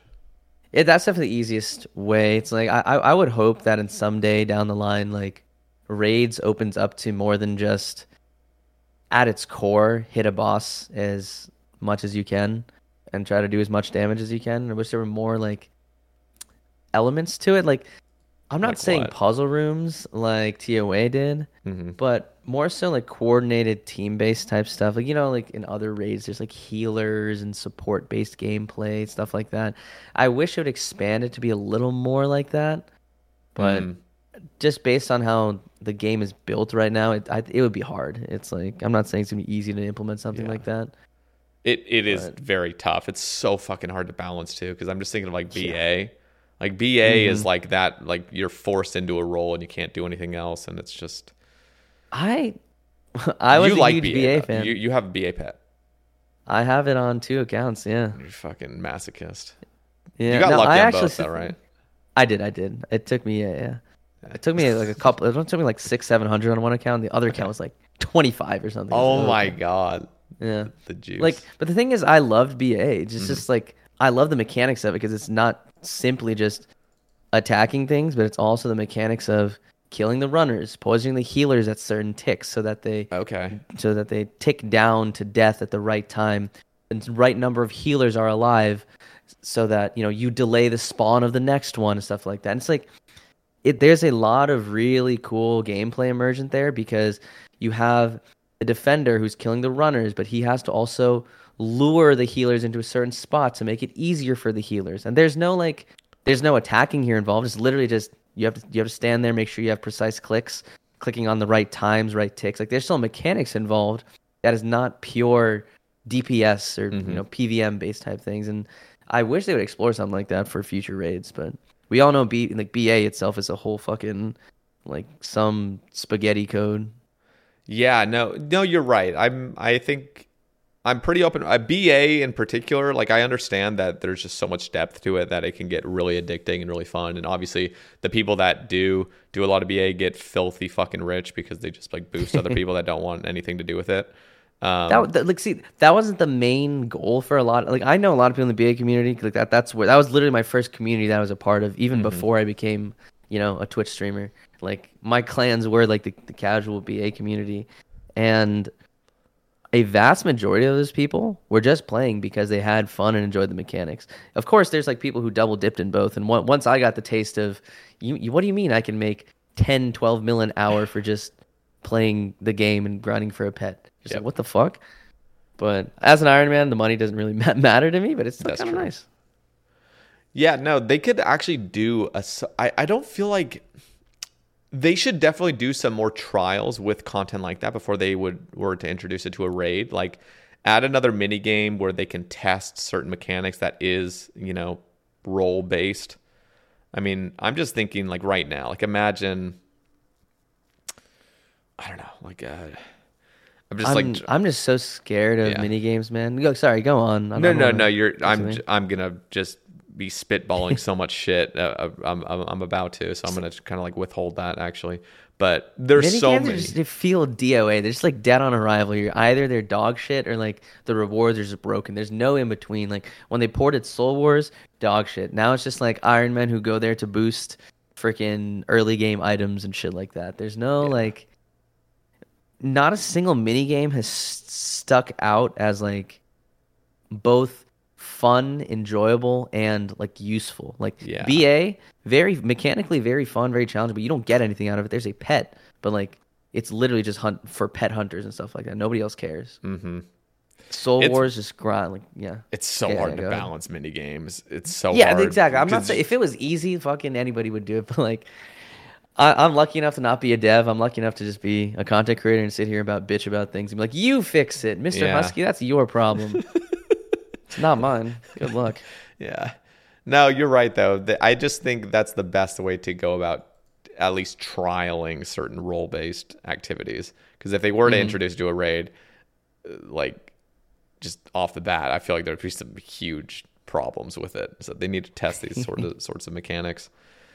I just think that like raids are bigger than just PvE. I'm like, but here's the thing, like just going against what I said, like Tob is the best raid. That it just feels good. The pacing. But why does it feel good? Have you ever thought about like why it feels good? I'm assuming it's just because I'm fucking hitting things in different ways and doing damage and having fun with my friends. I don't know. And that's honestly like because I remember wanting. Puzzles. I was like specifically like I want puzzles in TOA. I think that'd be really fun. And now puzzles are just like the most fucking annoying thing. Like, can we just move on to the boss? I just want to hit this next thing. Exactly. So it's like all the TOA puzzles are just like silly. You're like, they're silly, but like time. I think the best one they probably have is like the Kefri puzzles, I guess. But like. Even that, like, I mean, I feel like the pillar one is the most fucking egregious. Like, okay, maybe just delete that one.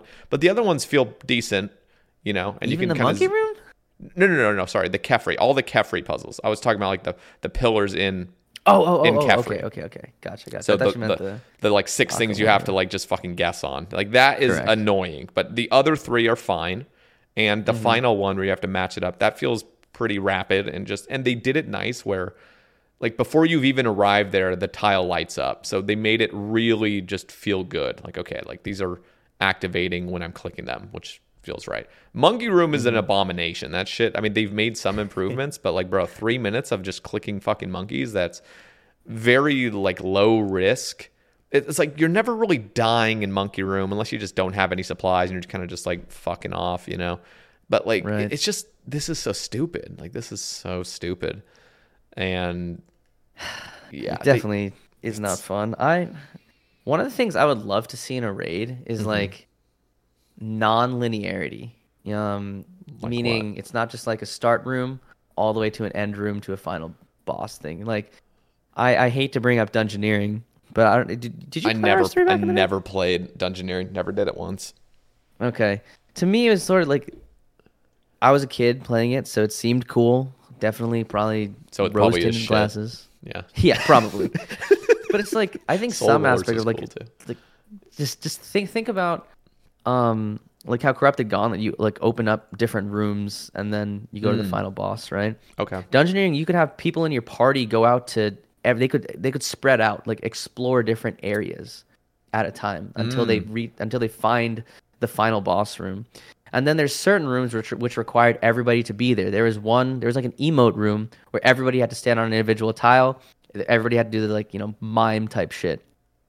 And there were also these like gate stones or I forget exactly what it was called, but people could have like a team gate stone, as in like somebody makes one and carries it. You can teleport directly to that gate stone. Everybody teleports to that spot, does the event, and then they could go back and somebody makes gear, somebody goes and does the other rooms, like things like that. And then you all converge again to work towards to killing the final boss.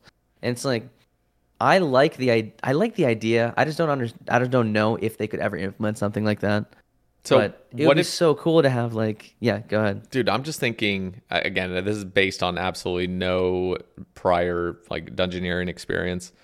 But like what if they were to introduce something like duo or quad man CG?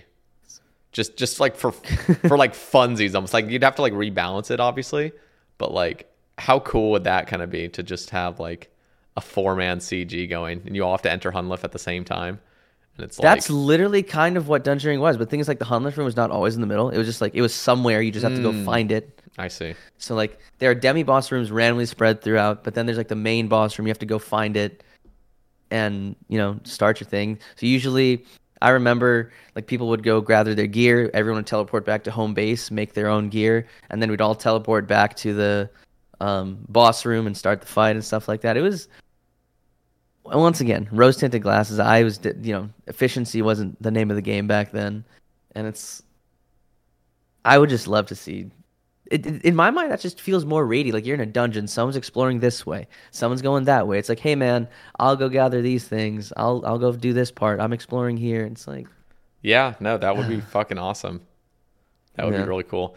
I've heard some disappointment in like the Colosseum that's coming out not being like a duo or a trio or 4-man type content, just solo again, which is obviously so much easier to design because you only have to have one person in mind. That is like actually the most insane thing about raids. It's like I have so many things that I'd want to see changed, but ultimately it's like, bro, they are designing for like 1 through 8 mans. Like they have to like literally make this shit balanced. Like that is so hard. That is such a challenge. Yeah, no, absolutely. Like it's definitely not going to be easy.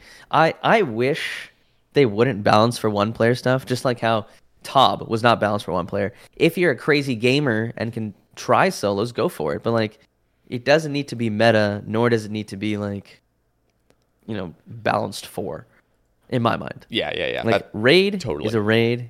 You fucking, if you want to do it alone, you chose to do that. Yeah, that's what Tob is. Tob was never designed to be a solo thing. They specifically designed Toa to be a solo thing, which I was actually happy about initially. I mean, I actually got all my items in solos, but I have so much more fun in teams. I have so much more fun there. Teams are more forgiving, which is really nice. But it's also just, as I said, raids in my mind are always like a team-based end game type thing. And You're talking about the Colosseum. I was okay with the Colosseum being a solo piece of content because in my mind, I consider more akin to like Inferno. That's the next big one person type like piece of content. Mm-hmm. Like I'm okay with having these big team based types of stuff like raids, but then also having these challenging individual pieces of content like Inferno and hopefully Colosseum. Yeah, are you gonna be doing Colosseum? You think? When it comes out, yeah, I'll definitely. What's gonna happen is I'm gonna watch people on Twitch for a couple of days, have a good time, then log on, give it a couple attempts, and see what happens. Yeah, this is like the one piece. I have said this in another cast, but I get like anxious when new pieces of content come out. I almost like hold off. That's like always what I want to do. I just want to hold off until like the meta is formed, so I'm not just trolling and wasting a bunch of time. I could be doing something else. But I think with Colosseum, I'm just gonna jump in like and try to just solve shit myself and just have a good time. It depends how you play the game. I'm actually in the same boat as you. Like I'm not much of a, I don't consider myself a great PVMer. I'm not somebody who's like, oh man, I'm gonna theory craft this and this and I'll be able to do this. I'm a decent PVMer, but that's only because I have hundreds of days played in the game. Like I'd be upset if I was a bad, like god awful PVMer with this much time. But like I watch like, you know, the Addy cons and like certain like Oblivion members and stuff, like, you know, as they're theory crafting their way towards figuring out how to do the content. Like I enjoy watching that. Like watching first day streams is one of the most fun things. Do I like to participate? No, not really. I'm just not good enough to do that kind of stuff. But sitting on the sidelines and watching the gamers do it, that's fun as fuck. But the thing is, like, you could do it. Because I know you're competent enough to do it. It's just that I feel like it's just like it's almost, at least for me, it's a disconnect. I just feel like it's not worth it. It's like, oh, this just isn't worth it. I may as well wait like 3 weeks until all this shit is solved by the Giga Gamers, and then I can just go about it with the tile markers in hand and, you know, everything figured out. Just have a better time. But there's nothing wrong with that, you know. Yeah, there isn't. And I've done that my whole life basically, even as like one of like, you know, just a fucking freak with a bunch of hours in this game, not freak in PVM, but just a freak at the game, or just freak just playing this game a lot. I'm absolutely nowhere on that echelon of just top PVMer by any means. I didn't mean to say that, but yeah, like this time I want to give it a try where it's like, you know what, I'm just gonna jump in, try to solve things, try to pioneer some of my own methods potentially, which is very difficult nowadays. You have noob type in the goddamn game now, and just fucking Port Khazar. There are some incredible gamers out there. And I think it's also a mix of like with how available information is. It's like I don't need to put myself through the suffering of getting like railed by Nex on day one when I could just watch other people figure out the strats, you know. Were you doing Nex day one, by the way? In those masses? That was one of the few things I actually did day one. Yeah, same. And it was, I just remember going into a mass, and the meta back then, that first day was just like, oh, Nex drains all your stats. Like if you're wearing, you know, range, if you're wearing range gear, she, you know, drains your range. So just wear full ancestral and then a bow and Ava's. And that's what I did for like my first few days. And so it was just bad. Like, yeah, everyone is camped in ancestral. It's just so weird. Yeah. Dude, it was fun. Like, I did TOA on release, like stayed up early to do with friends. Like I definitely had some fun, but I was just like, I don't care enough to sit here and figure things out. Like I'll have more fun when I just do the content and get better at it rather than figuring out the lowest, like what gear do I need, this and that. And getting fucked over and just dying repeatedly trying to figure things out. Yeah, it's aggravating. Yep. Yeah. Dude, speaking of noob type, what I mentioned earlier, like, did you see his 27 Awakened Leviathan in one inventory? Dude, I saw a screenshot of that, man. That shit was fucking insane, man. Dude, like, what is that? Like, I don't know. What is that? Like, fucking A, dude. So far above, like, just, I don't have words for it. It's insane. Like, I never, like, I think I'm a decent PVMer. Yeah. It's like I am definitely better than the average person who's a fucking, I don't know, Mr. Mammal viewer. Like, yeah, yeah, I'm so sorry. No slander, Mr. Mammal 2 viewers. But I'm just saying, like, they're probably normie as fuck, right? And then there's like, I'm like, say I'm like 10x better than them. Then there's noob type who's like 1,000 times better than I will ever be. Yep. Right? It's just insane that the scale at which that these people exist at, man. Like, dude, it's just stupid. It's so stupid. And poor Khazard's post-patch level 3 fire cape years ago. Like, dude, I don't know if I still don't even know how to like fully do that. The dude was setting down like fucking flyers on the ground to step on so he could like recoil a fucking bat from a like, and, but also keep the major stood still because he had to red X the fucking flyers. And he's like summoning his cat and stuff and like doing some weird stalls. I'm like, what the literal, and the thing is, it took him like 40 hours in there with no mistakes of just setting this weird ass shit up that he pioneered. And like, I'm like, dude, who has the fucking mental capacity in the first place to even just endure this mess, even if you were talented enough? Just different breed, man. Like, there are some insane, it's a combination of one, being able to theory craft all that stuff, and two, being able to execute, right? Yeah, it's crazy that we can see all those players these days, right? Because they have social media and stuff like that to view them on. Because I would have never known about this like 10 years ago, but like, now you're just like, holy fuck, you're seeing these people soloing these. You have noob type out here doing 27 awakened in one inventory. Like, it's crazy, dude. Okay, have you even tried the awakened bosses? Like, I don't know if you've. No, I have one awakened orb on my Iron Man. Like, I have not been enjoying doing Desert Treasure 2 bosses. Yeah, like, it's like a hurdle though. I mean, I didn't even kill. I probably had like 200 Vardorvas, Casey, in like the first like, I don't know, 2 months after DT2 was released. It's just daunting, but I finally got past that hurdle, and I've actually been enjoying them. But okay, that's good to know. I was a mindset when they came out, and it's like drop rates for just some fucking rings. Yeah, you know, why do I have to kill 1,000 of these? And it's just yeah. I'm still in kind of that mindset where I do like one trip and then I just log out for the night. Yeah, and you've just worked 8 hours for the day. So like, yeah. It's like, I don't want to come home after a long day and grind towards something that shitty. Like, that is the one thing that's like really hit me working like a full-time job. Yeah. It's just like, after my 8-10 hours at work, like adding in eating, showering, you know, going for a run, working out, it's like, I just want to sit on my PC or just chill. I don't like. Yeah. I don't need to grind for anything like back. Like, I used to look at RuneScape like a sort of something bigger that I was working towards. I was getting better gear, getting this, and like, it sort of hit me just like, it's a game, man. If I'm not enjoying it, I don't have to play it. Like, it's the most freeing thought. It becomes a job when you have no job. Like that's when it's, you know, that's when you can sweat out 8-hour days on the game and just do some really shitty activity, because that's like that's your job.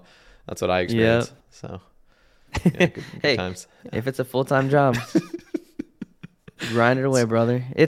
I don't know. I just personally suffer from like an addictive personality, whether it be like games or things like this. There's anything that has any type of progression, right? Yeah. Like, to me, like potential streaming, RuneScape. It's like, I'm like, oh, I have a goal I'm working towards. I'm trying to get to Twitch partner. I'm trying to get these new gear upgrades. It's just like, once you realize that these goals are just the RuneScape side of things are just fun. Like, it's not a necessary goal in your life. It's just like, wait a minute, I don't have to do this. I could literally go work on other things that I really want to work towards. I get excited about content creation because I'm back to like a healthier mental state, not perfectly healthy, but healthier. And I get excited about like the potential of, you know, just consistently streaming, growing my audience, growing my community, continuing the Sae Bae Cast, which is just, even though it's just ebbs and flows, it's just ups and downs of like, you know, whatever an episode gets, or, you know, if a previous episode gets shoved into the algorithm, like, ultimately what's the only thing I can control is just uploading frequently, uploading consistently. I have absolutely, there's so much luck involved. There's so much just out of my control when it comes to people watching it, downloading it, you know, supporting. But yeah, I'm trying to figure out the things I can control and do that. And I think that's one of the most important things, not just for content creators, for anything, is like you can only, you know, you're in control of only so many things, and there's no point getting upset about things that are out of your control. You can only change what you can change, right? Yep. So in regards to like Twitch now, I mean, are you still watching Twitch pretty regularly? I am still a gremlin on Twitch, man. Trust me. I still watch Twitch a lot. You know, it's my go-to for like literally when I'm sitting at my computer just like chilling after like a day. I'm just like, okay, pop on a Twitch. It's just like popping in, saying hi to my friends, seeing what's up type deal. Like, it's being a viewer is so different and very fun in its own way, because like the time commitment to being a streamer is you're putting in 4 hours, 5 hours straight. You're not, you know, you can't take breaks in the middle of it, right? Well, you could. Sure, you could. That's just not part of the culture, though. I've literally, could, I guess. I remember bringing that up on, I think on Based After Dark, even like, dude, just what if we were to change the culture and allow streamers to have a normal, like, healthy 15-minute break to just fucking pause their stream and go take a breather and whatever. In their brain, like, literally, I remember when I first started streaming, I was just like, oh my god, I have 10 viewers. If I go to the bathroom now, what if they all leave? Like, they won't come back. They won't watch me. It's like, I know. Like, now that, you know, I guess maybe a few months ago when I had finally established myself as like, you know, streaming, like I don't care about that. It's like, I can fuck off. I can get a drink. I can use the bathroom. I can do whatever. Like, but when you first start streaming, you're just so worried about like, what if I lose that one person? Oh my god, like, just holding your piss for like 2 extra hours, just, you know. Yeah. No, that culture needs to change. It needs to be like, just make it normalized to just take a 10-minute break. It's seriously like, and the reason I brought it up is because there will literally be times where I'm so uncomfortable sitting. Mm-hmm. I just want to like go sit on the toilet for like fucking like, you know, 5 minutes and then like look at my phone, just eat a snack, just chill out for a little bit. And literally, I will end stream to do that, just fully end stream, and then 15 minutes later, I'm like, bro, I still have plenty of energy. Like I could still be live right now. I just needed a breather. And now I've already decided that the stream's over, so I'm not going to go live. That's just weird. But I'm like, why didn't I just take a break? Like, yeah. I mean, that would be a complete flip of the entire streaming thing, because like viewers, for the most part that I've seen, it's like always expecting streamer content. Yep. You know, yep. Streamer is here doing things. They're talking. Whereas like, I don't know. There's some slower streams here and there, but like the vast majority of streams that I hang out in is like, maybe it's just my fucking ADHD brain. It's just like, if the streamer fucks off for a few minutes, I'm gone. I'm like, I'm on the next tab, next streamer. I'm like, I need my fix of content. Hit me with it. Yep. I can't sit here in fucking one position at this empty chair. No, absolutely not. Okay, I'm looking at I briefly analyzed the Twitter topics. It seems like a lot of them are either memes or just straight up like, how's the doctor life? But I want to go through a few of them and see what your thoughts are regardless. So yeah, let's do it. Why Juicy asks, what's the cure to male pattern baldness, Dr. Solid? And I definitely am very curious on that one. Yeah, well, see, the cure to male pattern baldness is 1, you shave your head. 2, you rub a lot of whipped cream on your head and just sit outside for 24 hours in a meditative state. Trust me, your hair will start growing back within a few days. Trust him, he's a doctor. Mm-hmm. Dude, I gotta say, your hair is fucking luscious. Do you know how lucky you are? I'm seeing, you know, the older I get, I start seeing a lot more male concerns about losing hair. I'm just like, fuck. Dude, it's depressing. It's funny because like most men will go through it, and I feel like nobody actually understands that they'll go through it, because unless you had to suffer through it in like high school, like late high school or, you know, early college, which some people are very unfortunate to experience. But when it hit me, I mean, I was like 26. It's like the first time I really just analyzed my hair, and I was like, oh fuck, it's thinning, like it's right. It's leaving me, dude. I was genuinely depressed for like 2 weeks. Like, just the realization hit me. I was just like, fuck. Like, it's like sucks. Adultness has hit you, and the fact that you're just like, it's been such a big part of your identity. I know. as a And you didn't even know it. You took it for granted too. Yeah. Because I'm glad that sorry, go ahead. No, because I was gonna say, like, when you know you have hair, you could go bald. Mm-hmm. You could just have a buzz cut. It doesn't even matter. Like, you don't have to worry. But as soon as you actually are balding, it's just like, oh god, okay, I gotta hold on to every fucking last hair. Like, I just terrified. Yeah. Yeah, man. It's like, I'm glad in this day and age, like, there's a lot more openness about men feeling this way about it. There is. Because, like, it can definitely be depressing. Like, you know, like, something that has been a part of you and being taken over. Like, no one wants to ever be considered less attractive than they were before, or less of the man that they were before, or, you know, not in their youthful prime. It's just, I don't know, it hits. And I don't know. It's so excuse me. I've had like a bunch of people be like, "Oh yeah, you know, just be a man. I just shave it off and, you know, go to the gym." It's like, yeah, but like, you know, what if we didn't have to do that? Yeah, no. I mean, just, I don't blame anybody for taking measures to try to keep their hair. I tried finasteride for a little bit. I had to get off that shit because I just like couldn't get as hard as I used to. Oh no, I did try it before as well a while ago, and it was. Oh really? Even you? Brain. Like, were you like were you just like trying to prevent? It was more anything? Like it was like a preventative thing, because I seen a lot of scary, and like there was a phase where like I was going through like high stress in terms of grad school and everything, so I was literally just like losing weight and shedding hair. Oh, I see. So I think I was more stress related things, and in the last couple years, as I've been taking a lot better care of my health, like my just general health has gotten better. And you've been drinking milk. Hey man, drinking milk is good, okay? It is good.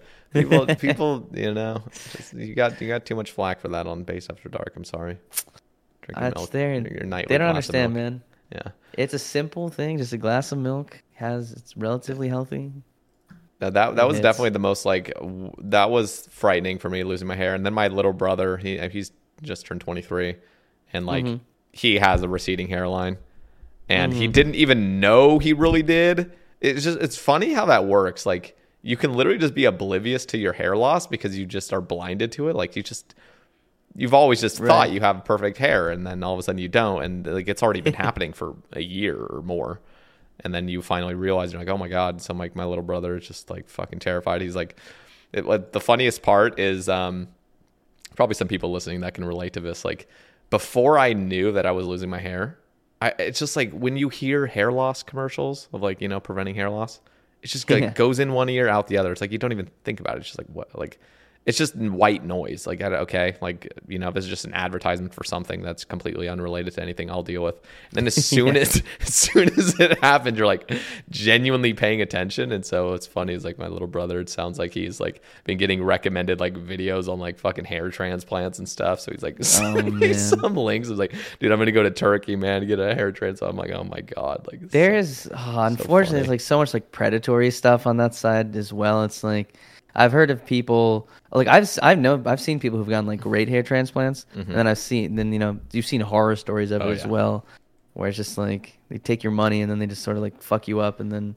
it might be good for like a little while, but then a couple years down the line, you're like worse than before, and you just look like a fucking doll with hair just patched on in certain places.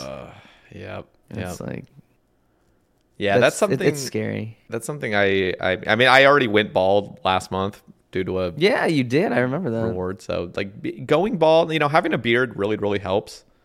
Yes, because it just works with a bald head better, and frames the face pretty well. Yeah. Yeah, and going bald, like I realized, okay, my head looks just fine if I'm bald. So that was like a nice comfort of like, okay, like, you know, when I do decide to go fully bald, it's not going to be the worst thing. I don't have like a weird, like lopsided, like head or anything.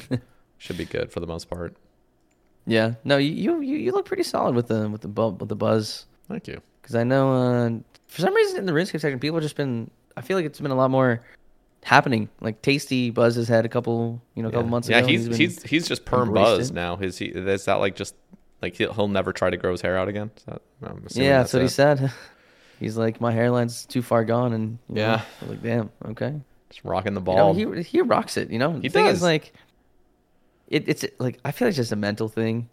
Like, there's someone, like, of course, like, hair is tied to youthfulness, et cetera, but, like, if you got the swagger, doesn't matter what the fuck, how many hairs are on your head, dude. Yeah, it doesn't. Okay, okay, will he ever leak the belt video? This is from Katarina. You know what the belt video is, Sater. I mean, I have a bunch of different options in my mind of what I'm thinking about for a belt video. I thought you were there, but okay, fine. Oh, wait, fine. Yeah. Yes. I wasn't there for it, but because this is in North Carolina, South Carolina, wherever it was. No. This is in the based house. What am I thinking about the other Vegas belt? Maybe I'm thinking of a belt video with the fucking like Ditterbitter and Eevescape. Didn't they have a belt sort of? I don't know about a belt video, but they had a. Somebody was talking about maybe I think it was Megan. Megan was talking about like Nine Rain or something poking a fucking like extra belt loop for Ditterbitter or some shit like that. Something about a belt. I don't fucking okay. What's the belt video? That does sound familiar, but the belt this belt story was in from Vegas a couple. Months ago when we went for TwitchCon, and Katarina, really awesome person, part of, you know, we actually got to meet her last TwitchCon, not this previous one, and just like, damn, for a PKer, you're kind of cool. I just remember her being part of like the PKing community, and I was just like, wait a minute, like they're all really cool people, they're nice and awesome, but there was some I think Mr. Clone was filming the video. When we were in the based house in Vegas a couple months ago, Kat was there, and for some reason, I handed Kat my belt, and there's somebody was taking a clone taking the video of Kat spanking me with the belt. You know, it exists, and it hasn't been leaked yet. Like it was. Can I add pants on? Pants are, yes, the okay. Pants are, oh my God. Okay. You said the video wasn't leaked. I just have to wonder, dude, like, why isn't it leaked? You know, if it, that would be crazy. Yeah, no, that's what I was thinking. Did not happen. Okay. That did not happen. Didn't. No, I didn't have enough money at the time to pay for her to do that, but maybe someday. Jesus. But it's a pretty fucking funny video. She just like turns over. Kat's like the sweetest person, but then for the camera, she just turns it on. She's like, yeah, and just smacks me with it. I'm just like, whoa! Just like, I did not expect that from you. Yeah, she's a lot of fun. Yeah, it was awesome, man. What do you remember of the Las Vegas TwitchCon experience with all the creators, RuneScape creators and stuff? I was really happy because like I was just like the TwitchCon's gonna be a lot of money, and I hadn't really planned ahead of time, so I just like asked because I went into Katarina's stream, and she was asking me for like months prior. She's like, "You're gonna go to TwitchCon, right?" And I'm like, "Yeah, maybe." Like I said, like maybe, but in my head I was like, "No, I'm not. I'm probably not going." Pretty much, but there's like a chance, and there was a chance I did go, but in my head I was already pretty much like not gonna go. So like a month before I popped into her stream, like in the early morning, and she's like, "Are you going?" I'm like, "Nah," and she's like, "Oh, what? Like you need to go or whatever." And so I talked to PSAX because PSAX and them like all had like a like Airbnb together. Like it was like a cold one, Defy, Cat, Melba, you know, all those, and so I just like was like, "Hey, can I couch surf?" And luckily, like they fucking had like multiple couches there, so I just gotta like choose my own, and it was nice. But like real talk, like just meeting everybody, because this is I had my first ever meetup with you guys, like you know, in, like the Tennessee trip in April, and that was just insane. That was so surreal. Like it was just, I wasn't used to it. It's like overload. It's like stimulation. Like just like way too much going on all at once. You know, just arriving at a house and seeing every single person I've seen on Twitch. Just like what the hell? And then Bodhi pops in. I'm like, what the fuck? Like this is crazy. And then TwitchCon rolling up to the house, and then just me. It's just like everything worked out really nicely because. The based house was like a 5-minute walk over there. Like probably not even 5, probably like 3 or 4 minutes. And so we just walked over there every single time, and just huge meetups, huge parties, just every single person's there. It feels like you're just meeting so many new people that I hadn't met. And like I don't know. There's like something where like you were saying, like, you know, the PKers, you know, sometimes there's like a thing like, oh, the PKers, like, they're, you know, like they're the, like, the evil ones basically in the community, but like you meet them in person, they're just so much fucking fun to be around. And oh, absolutely, man. And you're just meeting everybody. And like, I remember like going to the Crusader party, and West Ham and Dino were just standing there in the corner. I'm like, yeah, I'm like, what the fuck, dude? Like, West Ham and Dino in the flesh, like right here. Like, this is just not. And so like you just, and then you see Tor Vesta and, you know, whoever the C engineer is sitting there. I'm talking to C engineer, just hearing his fucking collection log completed, like fucking voice. Like, I'm just like, this is the most amazing thing ever. I remember having to have like, this is gonna sound kind of strange, but in the early in the summer, I started like meditating. Of this past year, like I finally started like kind of taking like a course and just learning how to be more mindful about stuff. Yeah. And it's like a really cool tool to use in any situation where you're not, where you feel like you want to capture the moment.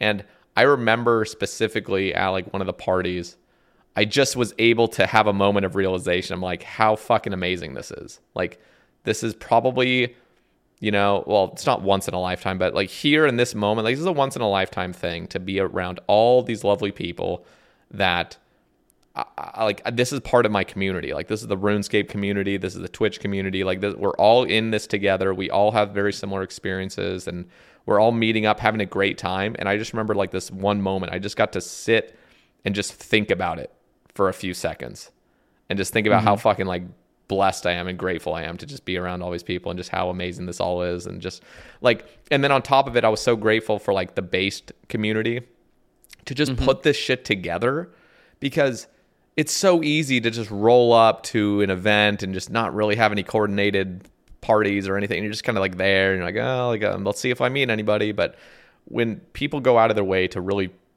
set up events and make and get people together, it's just like, it was so perfect. And like, oh, dude, I had such a fucking good time. And like, there were so many people, and like, yeah, I could go through them awesome, all, man. But like, there's just so many. It was just amazing. So I look forward to awesome to hear. Yeah. Are you going to RuneFest, by the way? Yes, I'm planning to go to RuneFest, dude. I'm going. So that'll be my first time in Europe too. Oh yeah, yeah. I've only been to the UK once, a few years ago, but I don't know. It's in Birmingham this year. I'm excited because it's gonna be different from TwitchCon, like, as in, it's tied around RuneScape, right? Like, we are gonna be the cool kids walking around, strutting around, like, oh my god, is that Satyr? I'm so excited. Yeah, and it's also one of the things which is we were talking about some of the other Based people, is like, it's not on our home turf anymore. You know, we're gonna let the Brits, you know, put together the parties this year. Yeah, we'll see how that goes. I hope it goes well. I will say, you know, one of the most awesome things about being part of like the Based team is like how much they've brought together, not just like the community that they've built in terms of viewers and people on Twitch, but also like content creators. Like I remember we hosted a party at TwitchCon, not this year, the year prior to that. And it's like having all the RuneScape people come to our event, which they were just like, damn, that's crazy that you guys are putting this together. This is awesome. Because like the only other time we've done this is like RuneFest, when it's Jagex sponsored and things like that. So it's like, damn, this group of people is really bringing everyone together. And it was just, I was in the same boat as you some of those nights, just being in awe, just being like, just surreal, being like, holy shit, I'm in a house full of fucking the top, like all the greatest different RuneScape creators, you know, that I've known and seen on the internet. And like, it was such a crazy experience to have like just like C engineer being like, yeah, you're Ignoble, right? I'm like, what? Oh, like, my god! What? You know, just like when I met like so many of these people who are just like, you know, much bigger creators than I am. You know, because in my mind I'm like, okay, I'm just an ant to them. They don't even know who I am, right?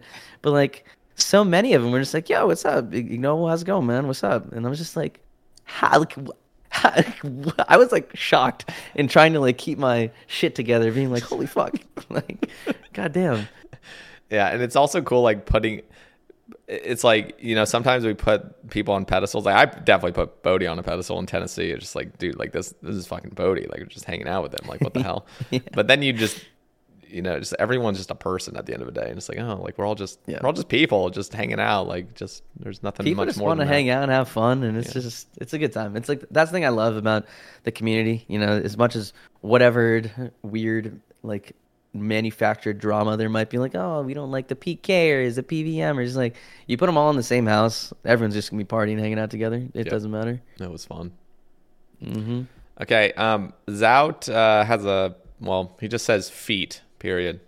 Do you have any thoughts? I even to this day, I've stopped streaming. Like, I don't think I made a foot joke in months, if not years. And to this day, people in game come up to me like, yo, Ignoble, what's your Discord? I got some toes to send you. I'm just like, bruh. Never ends. Yeah. It will never end. It'll never end. I just find it so funny because I'm just like, I don't remember a specific moment when I turned into the foot guy, but like, it, you know, you basically embrace like any title that's given. Though I feel like you were pretty easy to just embrace anything. So I mean, just like if somebody said you were now the toe guy, it's like, or the foot guy, you're just yeah. Oh yeah, I mean, I'm not, unless they're like directly being mean to me for some unknown reason. I have no, like, my sense of shame is very low. I treat this as like, I am an entertainer. I'm here to have a good time. I get to be a fucking absolute goober on the internet, you know? Yep. That's the best way to go about it too. As soon as you start taking yourself seriously online, like, you're just in for a fucking disaster. Yeah. The thing is, I 100% know that like people wouldn't be making these types of jokes if I was like genuinely like a creepy weird dude being like, hey, like sliding into like the fucking 5 viewer girl streams, like, hey, message me on Discord, like, hey, you got a picture? Did you paint your nails, by the way? Like, the thing is, it's funny is like you actually have like put on this persona that people understand is not like, you know, it is for entertainment's sake. So you actually could pull it off at this point, which is the ironic part, and it wouldn't be weird. That's what's funny. I'm ironically asking for pictures of your feet. That's crazy. Anyways, yeah, no, it works, and only for you though. People think it's all a joke, but oh man, I'm just playing deep into it until I can. Yeah, really he's literally just completely fooled all of us. All right. What's your favorite snack and why is it Cheetos? Boo! I know fucking Greg posted that. I remember seeing that. Yeah, that's Greg. Man, do you have a favorite snack though? Like, real talk. Favorite snack? I think it changes every so often. Right now though, it is those raspberry fig bars. Ooh. I don't know what brand they are. Let me look them up. It was just like General Mills, like. Fucking Kellogg's. Nature's Bakery. Okay. That sounds soft. Yeah. Those sound soft. Just they are that soft. That name sounds soft. They are soft. They have that raspberry flavor to them. Yeah. And also, like, you know, going back to, you know, caring a little bit more about my body, I can, like, sit down and eat. I can't fucking eat an entire bag of Doritos like I used to when I was, like, 21. You know, back then I'd take a family pack and pound that shit. Be like, yeah, damn, that shit was nice. Yeah, like, no. I remember. I can't do that. No, it's really hard. I mean, seriously, like, I think I could do it if I still had bad binging habits. Because I used to have, not like bad binging habits in relation to other people, but like, I almost binged. Well, when I didn't have a healthy, like, active lifestyle, it was so much easier to binge. I would just, like, you know, fucking order a bunch of food, get high, order a bunch of food, and then regret it, and then, like, fast for, like, you know, a day or day and a half, and then just go on the binge cycle again. It's just like this repeated vicious cycle where you just... Yeah, pound a bag of chips, eat a pizza, drink some sodas, and just feel totally fine too. Young 20s, it was totally chilling. Back in college, bro, it'd be like 2 a.m. We'd run to McDonald's and just This is back when they had the what were they, like, jalapeno McDoubles, spicy jalapeno McDoubles, whatever they were. They had like these crunchy jalapenos on it, bro. I'd fucking order 4 of those at like 2 a.m. Like, that is just asking for the worst heartburn of your life if you're in like your late 20s or early 30s, bro. Now I just pound that, drink a full ass large Coke, not even a Diet Coke, just straight up, just pound that sugar, and then eat some gummies and just be full ass chilling, and you know, just, I mean, yeah, you can't do that anymore. Just snacks aren't the same. I think, like, just like once in a while I can have like a, like, you know, binge on some snacks, but nothing on a consistent basis, like at that level. Yeah. But yeah, definitely fig bars at the moment for me. Do you have anything that you like to snack on? Yeah, I like to get hungry or something. I have these. So I like eating nuts. I think my favorite, honestly, is probably pistachios or almonds. Those like just always hit really nicely. I also like pecans, but they're just way fattier. And they're just I don't know. I want to get the extra protein in the nuts. You know, oh. Jesus Christ, this is not coming out as well as I thought. You are walking right into it, man. I'm going to refrain. It's too easy. I'm not even going to do it. It's too easy. Yeah, it's way too easy. But I really love, and I love sweet ones. Like, so I don't like the savory as much. I still like savory. You know, I still like the kind of like Korean barbecue flavor, maybe like the wasabi. But dude, on Amazon just like a month ago, I bought a 4-pack of these snickerdoodle almonds, just lightly coated. Wait, like the blue diamond. Blue diamond, very thin coating of like this snickerdoodle dusting. And oh my fucking God, like they're so addicting. So like any sort of snack that's sweet like that, but it's still healthy. It's still like a natural food. I love that. I also like dried fruit, but dried fruit I can just pound, which is deadly. So I try to... and if it's in my pantry, I'll just down it. Like, I'll just keep fucking eating it. So I need to like chill. But like dried mangoes are insanity.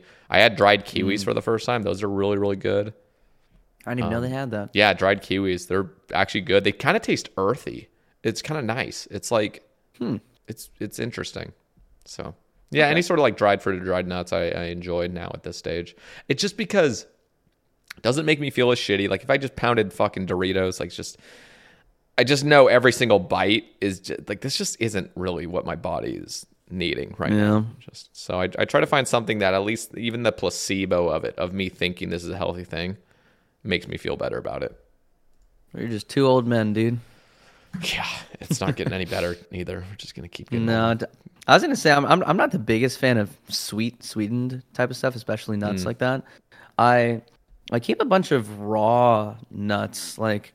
But I don't eat them alone. I usually sprinkle all of it on like oats in the morning. That's like my primary breakfast. Yep. Just like oats are a blank canvas, right? Yep. And then I make it a little sweet, like, you know, maple syrup and brown sugar, cinnamon, stuff like that. But then I just top it off with just like a bunch of different nuts, like pecans, walnuts, almonds, sliced almonds, and like pumpkin seeds and stuff like that. And it's like a full meal. It's definitely on the fattier side because nuts have such higher fat content. But like, I don't know what it is, but having that plus like a glass of milk every morning, like I do that like 6 days out of the week, sometimes 7. But it's just like solid to be in a routine.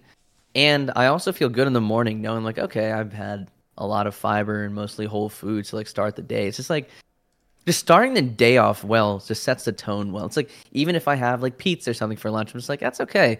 Because like I started off with a really strong breakfast this morning. If I woke up in the morning and had like 2 fucking Pop-Tarts and some Cinnamon Toast Crunch. Oh like, my God. Yeah. My day would just fucking, it's over. I don't know.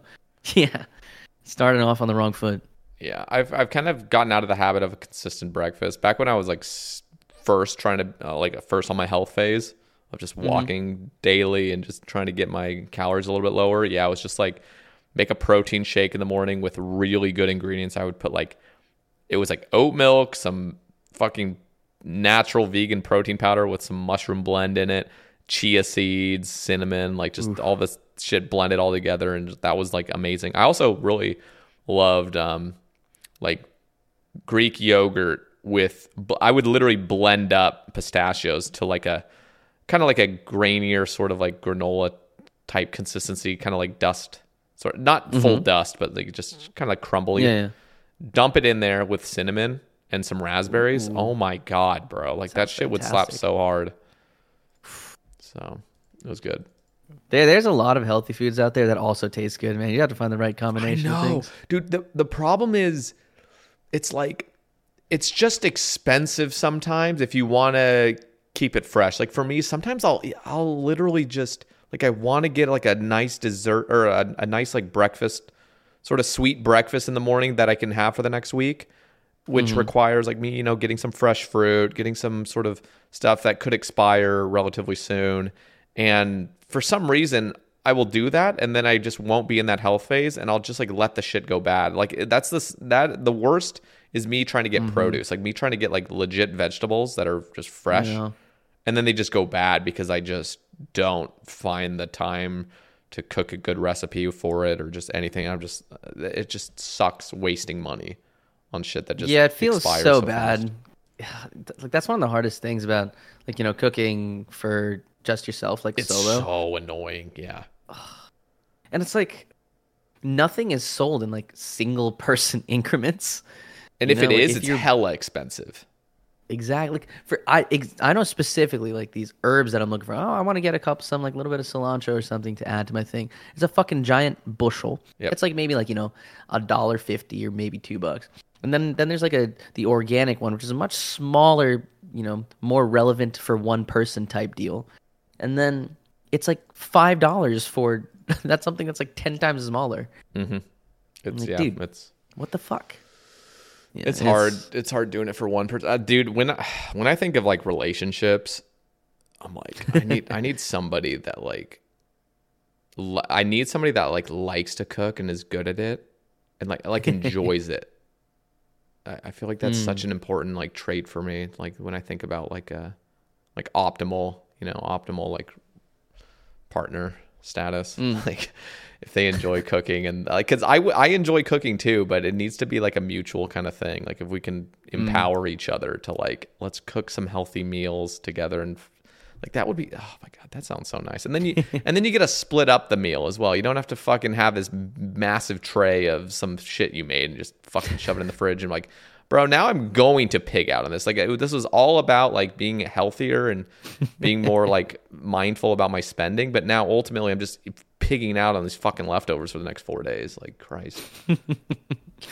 Yeah, man. It's just, I would say it's definitely nice to have, probably like a partner who enjoys that aspect of it, especially like health and stuff. Like you definitely want to be with somebody, or maybe it doesn't even have to be a partner, like a friend or somebody just like supports you in that sense of, hey, I want to work on this part of myself. I'm, you know, having that second person to motivate you or help you along is really, really nice. Yeah. Garth Brooks, 69420, is asking, are the allegations true? Look, man, the Based lawyers did a great job, and they've also told me that I am not allowed to speak of any such thing, so I cannot confirm nor deny anything about any allegations. Okay. Lukey JD says, I'm so sorry to hear this. This was in regards to you being on the cast for episode 160. Lukey, you motherfucker. Oh, my God. No, Lukey isn't he like a huge patron like on your guys? I can't remember. For some reason, that name's ringing a bell. Yeah, he's a longtime supporter of the Based After Dark cast. He's awesome. He actually was on the Patreon cast a couple of weeks ago. He's a pretty funny guy as well. Okay. And he is most known for splicing together clips of the Based After Dark podcast. That's it. That's what I see online. I recently saw another one. Yeah, just all the super spliced, like incredibly edited, which is what makes it so fucking funny. So he's definitely good at that. I always have a good laugh when he makes one of those, puts it together. He's definitely been a huge supporter of the Based After Dark cast and has really just been there for quite a while, man. Hell yeah. Imagine somebody like that, but in like a really malicious sense, like we're to splice up things like really with malicious intent, trying to like tear you guys, just like making it seem like it's fully like in context and everything, and just like splicing it really like perfect. I actually had that fear when I started the podcast, like, you know, imagining some of my haters like just like going in and finding any fucking crumb of like something that I said and just putting together this whole compilation of like every fucking weird thing I've said. It's about 500 hours of audio. I'm just like, oh my God, it could still happen. I'm terrified, but. Yeah, they would have to put a lot of time and effort into that. Yeah, that would be scarier now with like the AI voice stuff. But oh my God, honestly, at the end of it, like who has that much time and effort to do such a thing? You know, yeah, obviously, definitely a scary thing. You would be surprised. You're not wrong, Ashley. That's true. Yeah. Well, I hope it's gonna be me. I'm gonna fuck you up. Okay. Dr. Elo, do you have a shoe size preference? What about toes, the bigger the better, or what? What about toes, the bigger the better, or what? And how is it disguising yourself as a normie? In your, that's actually a good question. How is it disguising yourself as a normie in your everyday corporate life? I'll touch on the previous things first, but you know, look, size doesn't matter, man. As long as they're dainty and pretty and decently taken care of, it's all good for me. Okay. How about disguise? Are you? Okay. So I've met you in real life. Yes, you have. But there still is that little bit of like, you know, we all know you from your stream, so you can kind of put that on. When you're in your corporate life, are you just completely different? I would say there's elements of myself that I'm, it's core to me, right? Mm. I would say I'm definitely a goober, but I'm not like aggressively saying the things that I'm comfortable saying on Twitch or like around with you guys. Like, I'm definitely way more reserved in person, and in general, I'm a very, I don't know if this is a good or bad thing. Like, I'm like hyper aware of how I'm perceived, which is, not good sometimes, because you can really get in your head about that kind of stuff. But like, it's good because it allows me to sort of like, code switch depending on what kind of situation I'm in. Like, knowing if I'm with somebody who's a higher up, like a manager or something like that, just being a certain way, like, in rather like just small things, like caring a lot about how they view me, because like there are people out there who are just blatantly themselves all the time. It's like, you can be yourself, but you can present a more polished version of yourself.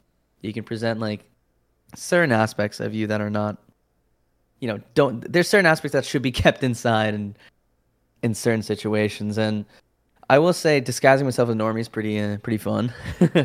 Have you ever, as I'm getting to know my, go ahead. Sorry, I was just going to interrupt and just ask, have you ever had somebody like know you from, or have you ever told anybody that what you do and like you, or no, like beforehand?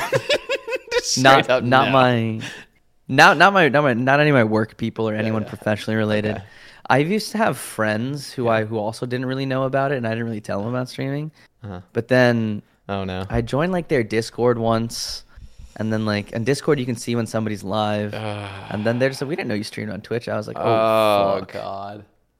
But they're like super chill about it, actually. Like, I actually nowadays, like, I would argue that like my stream personality is like blended in very, very much with like most of my IRL friends and things. Okay, that's fun. Because like, and even with like the people on stream that I met in content creating stuff, it's like I know them as people now. They're not just like entities on the internet who are these, pedestal content creators on a pedestal. They're just regular people who I'm friends with now. Mm-hmm. So like, I don't have to like hide or pretend to act a certain way. I think it's just for like, in terms of my corporate side of things, I know that like, you obviously shouldn't be saying certain things or doing certain things. But like, I think I do a pretty good job of being a relatively normal person, just because I'm just so hyper aware of, what people see me as. Yeah. Okay. I want to ask, just to kind of like wrap things up, just like what are the plans for Based After Dark? Are you guys just going to be continuing strong with where you're at and just kind of keeping that up? Have you guys ever thought of like different projects, different other sort of content, anything like that? I don't know if you guys ever like discuss things like that, if you're just like whatever. Or I guess most of the people, besides you, I guess you have your corporate job, but like most people already have their own streams and YouTube they're dealing with as well. But we actually do talk about it, because one of the things that like, I think there's certain people more so like I like with a lot of stuff, like I've had visions in the past of where I want to take things.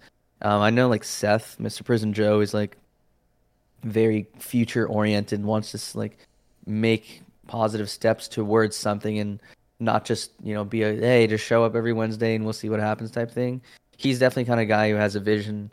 And I will say like him specifically, he does a very good job of, bringing people together to talk towards that. Our editor, Mr. Saint Tits, definitely comes back to us with feedback about like, hey, these things went well. Hey, I want to try one of these things. I see a lot of lifestyle podcasts do this. Like, I think you guys should try this, or we should not do that. And like, there is always, you know, something to work towards. And just myself right now, because I've, you know, turned a lot of my focus more towards my IRL things, I've taken more of a backseat in terms of directing a vision in that sense.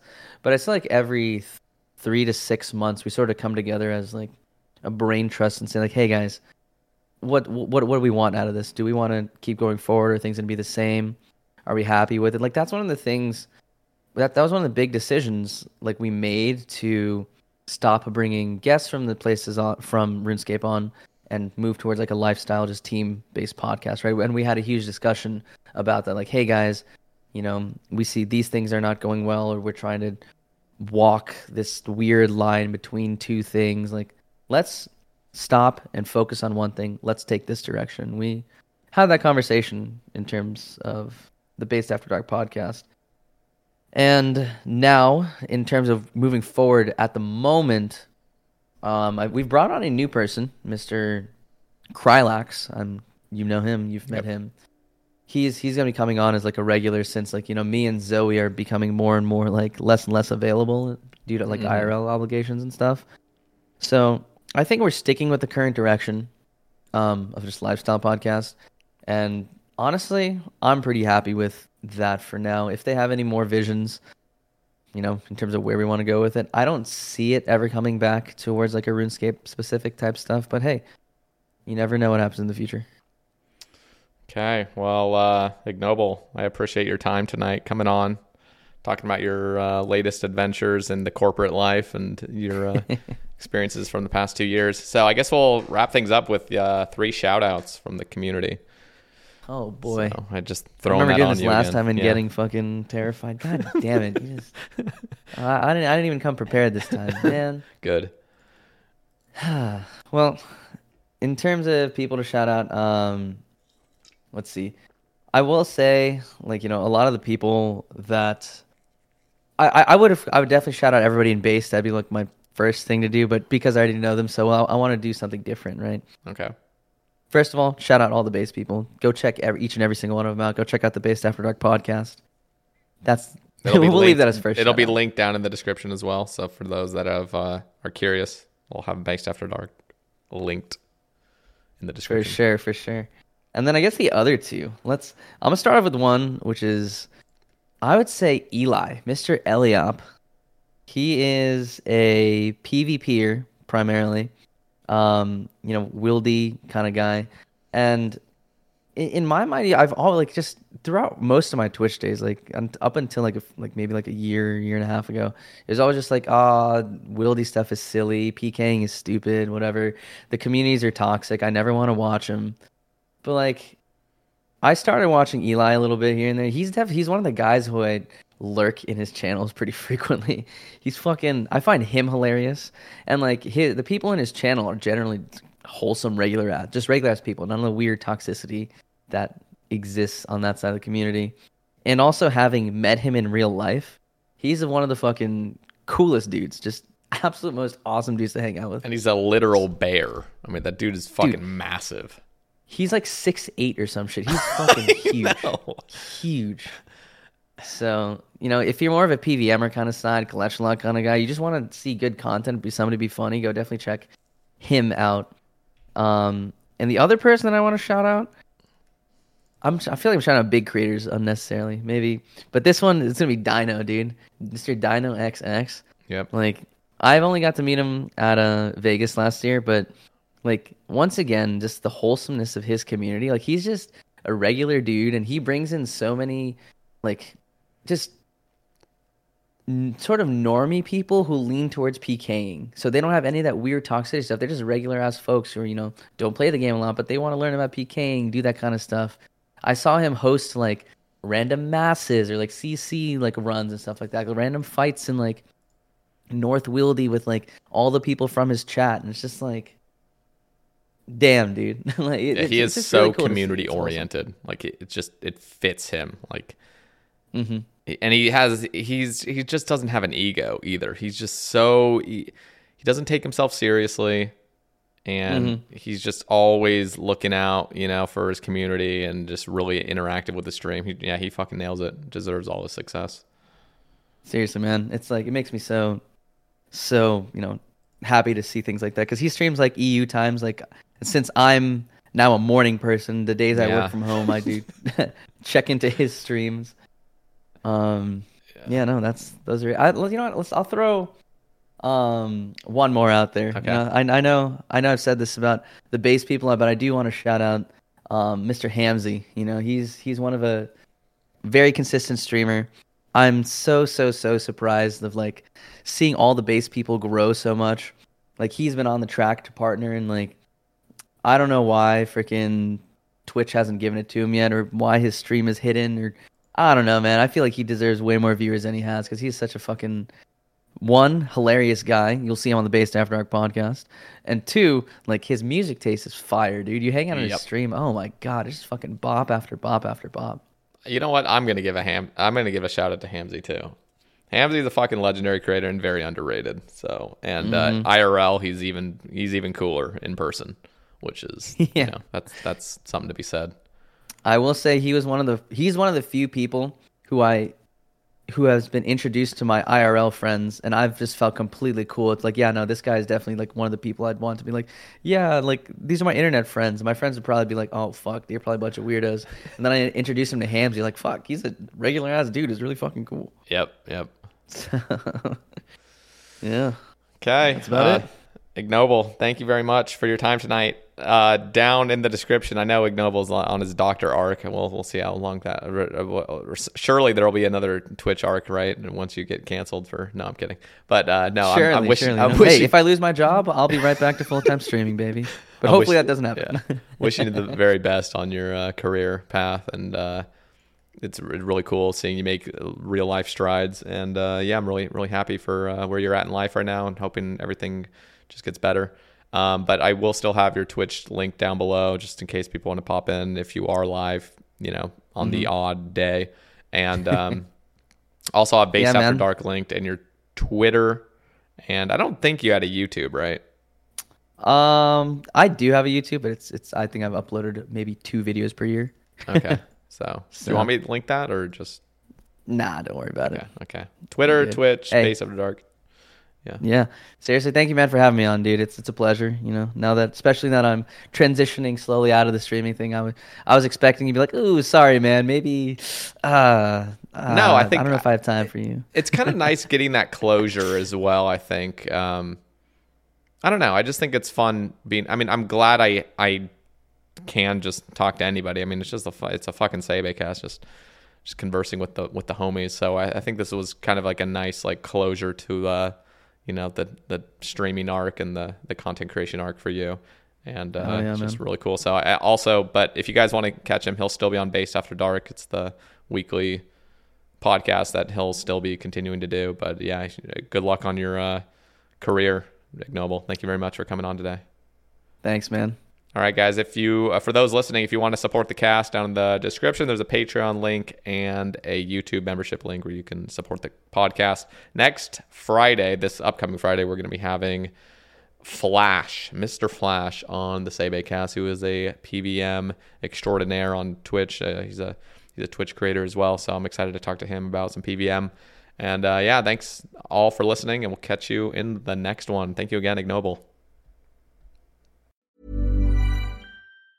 Planning for your next trip? Elevate your travel style with Quince. Quince has all the jet-setting essentials you'll want for your next getaway, like European linen, premium luggage options, buttery soft Italian leather bags, and so much more. And it's all priced at 50 to 80% less than similar brands. Plus, Quince only works with factories that use safe and ethical manufacturing practices. Pack your bags with high-quality essentials you'll be wearing for vacations to come with Quince. Go to quince.com/trip for free shipping and 365-day returns. Hi, I'm Daniel, founder of Pretty Litter. Did you know cats tend to hide symptoms of sickness and pain? I learned this the hard way after losing my cat, Gingy. So I created Pretty Litter, a health monitoring litter that helps detect early signs of illness by changing colors, saving you money and potentially your cat's life. Pretty Litter is veterinarian developed, and it's the easiest way to keep tabs on your fur baby's health right at home. Go to prettylitter.com and use code ACAST for 20% off your first order and a free cat toy. Terms and conditions apply. See site for details.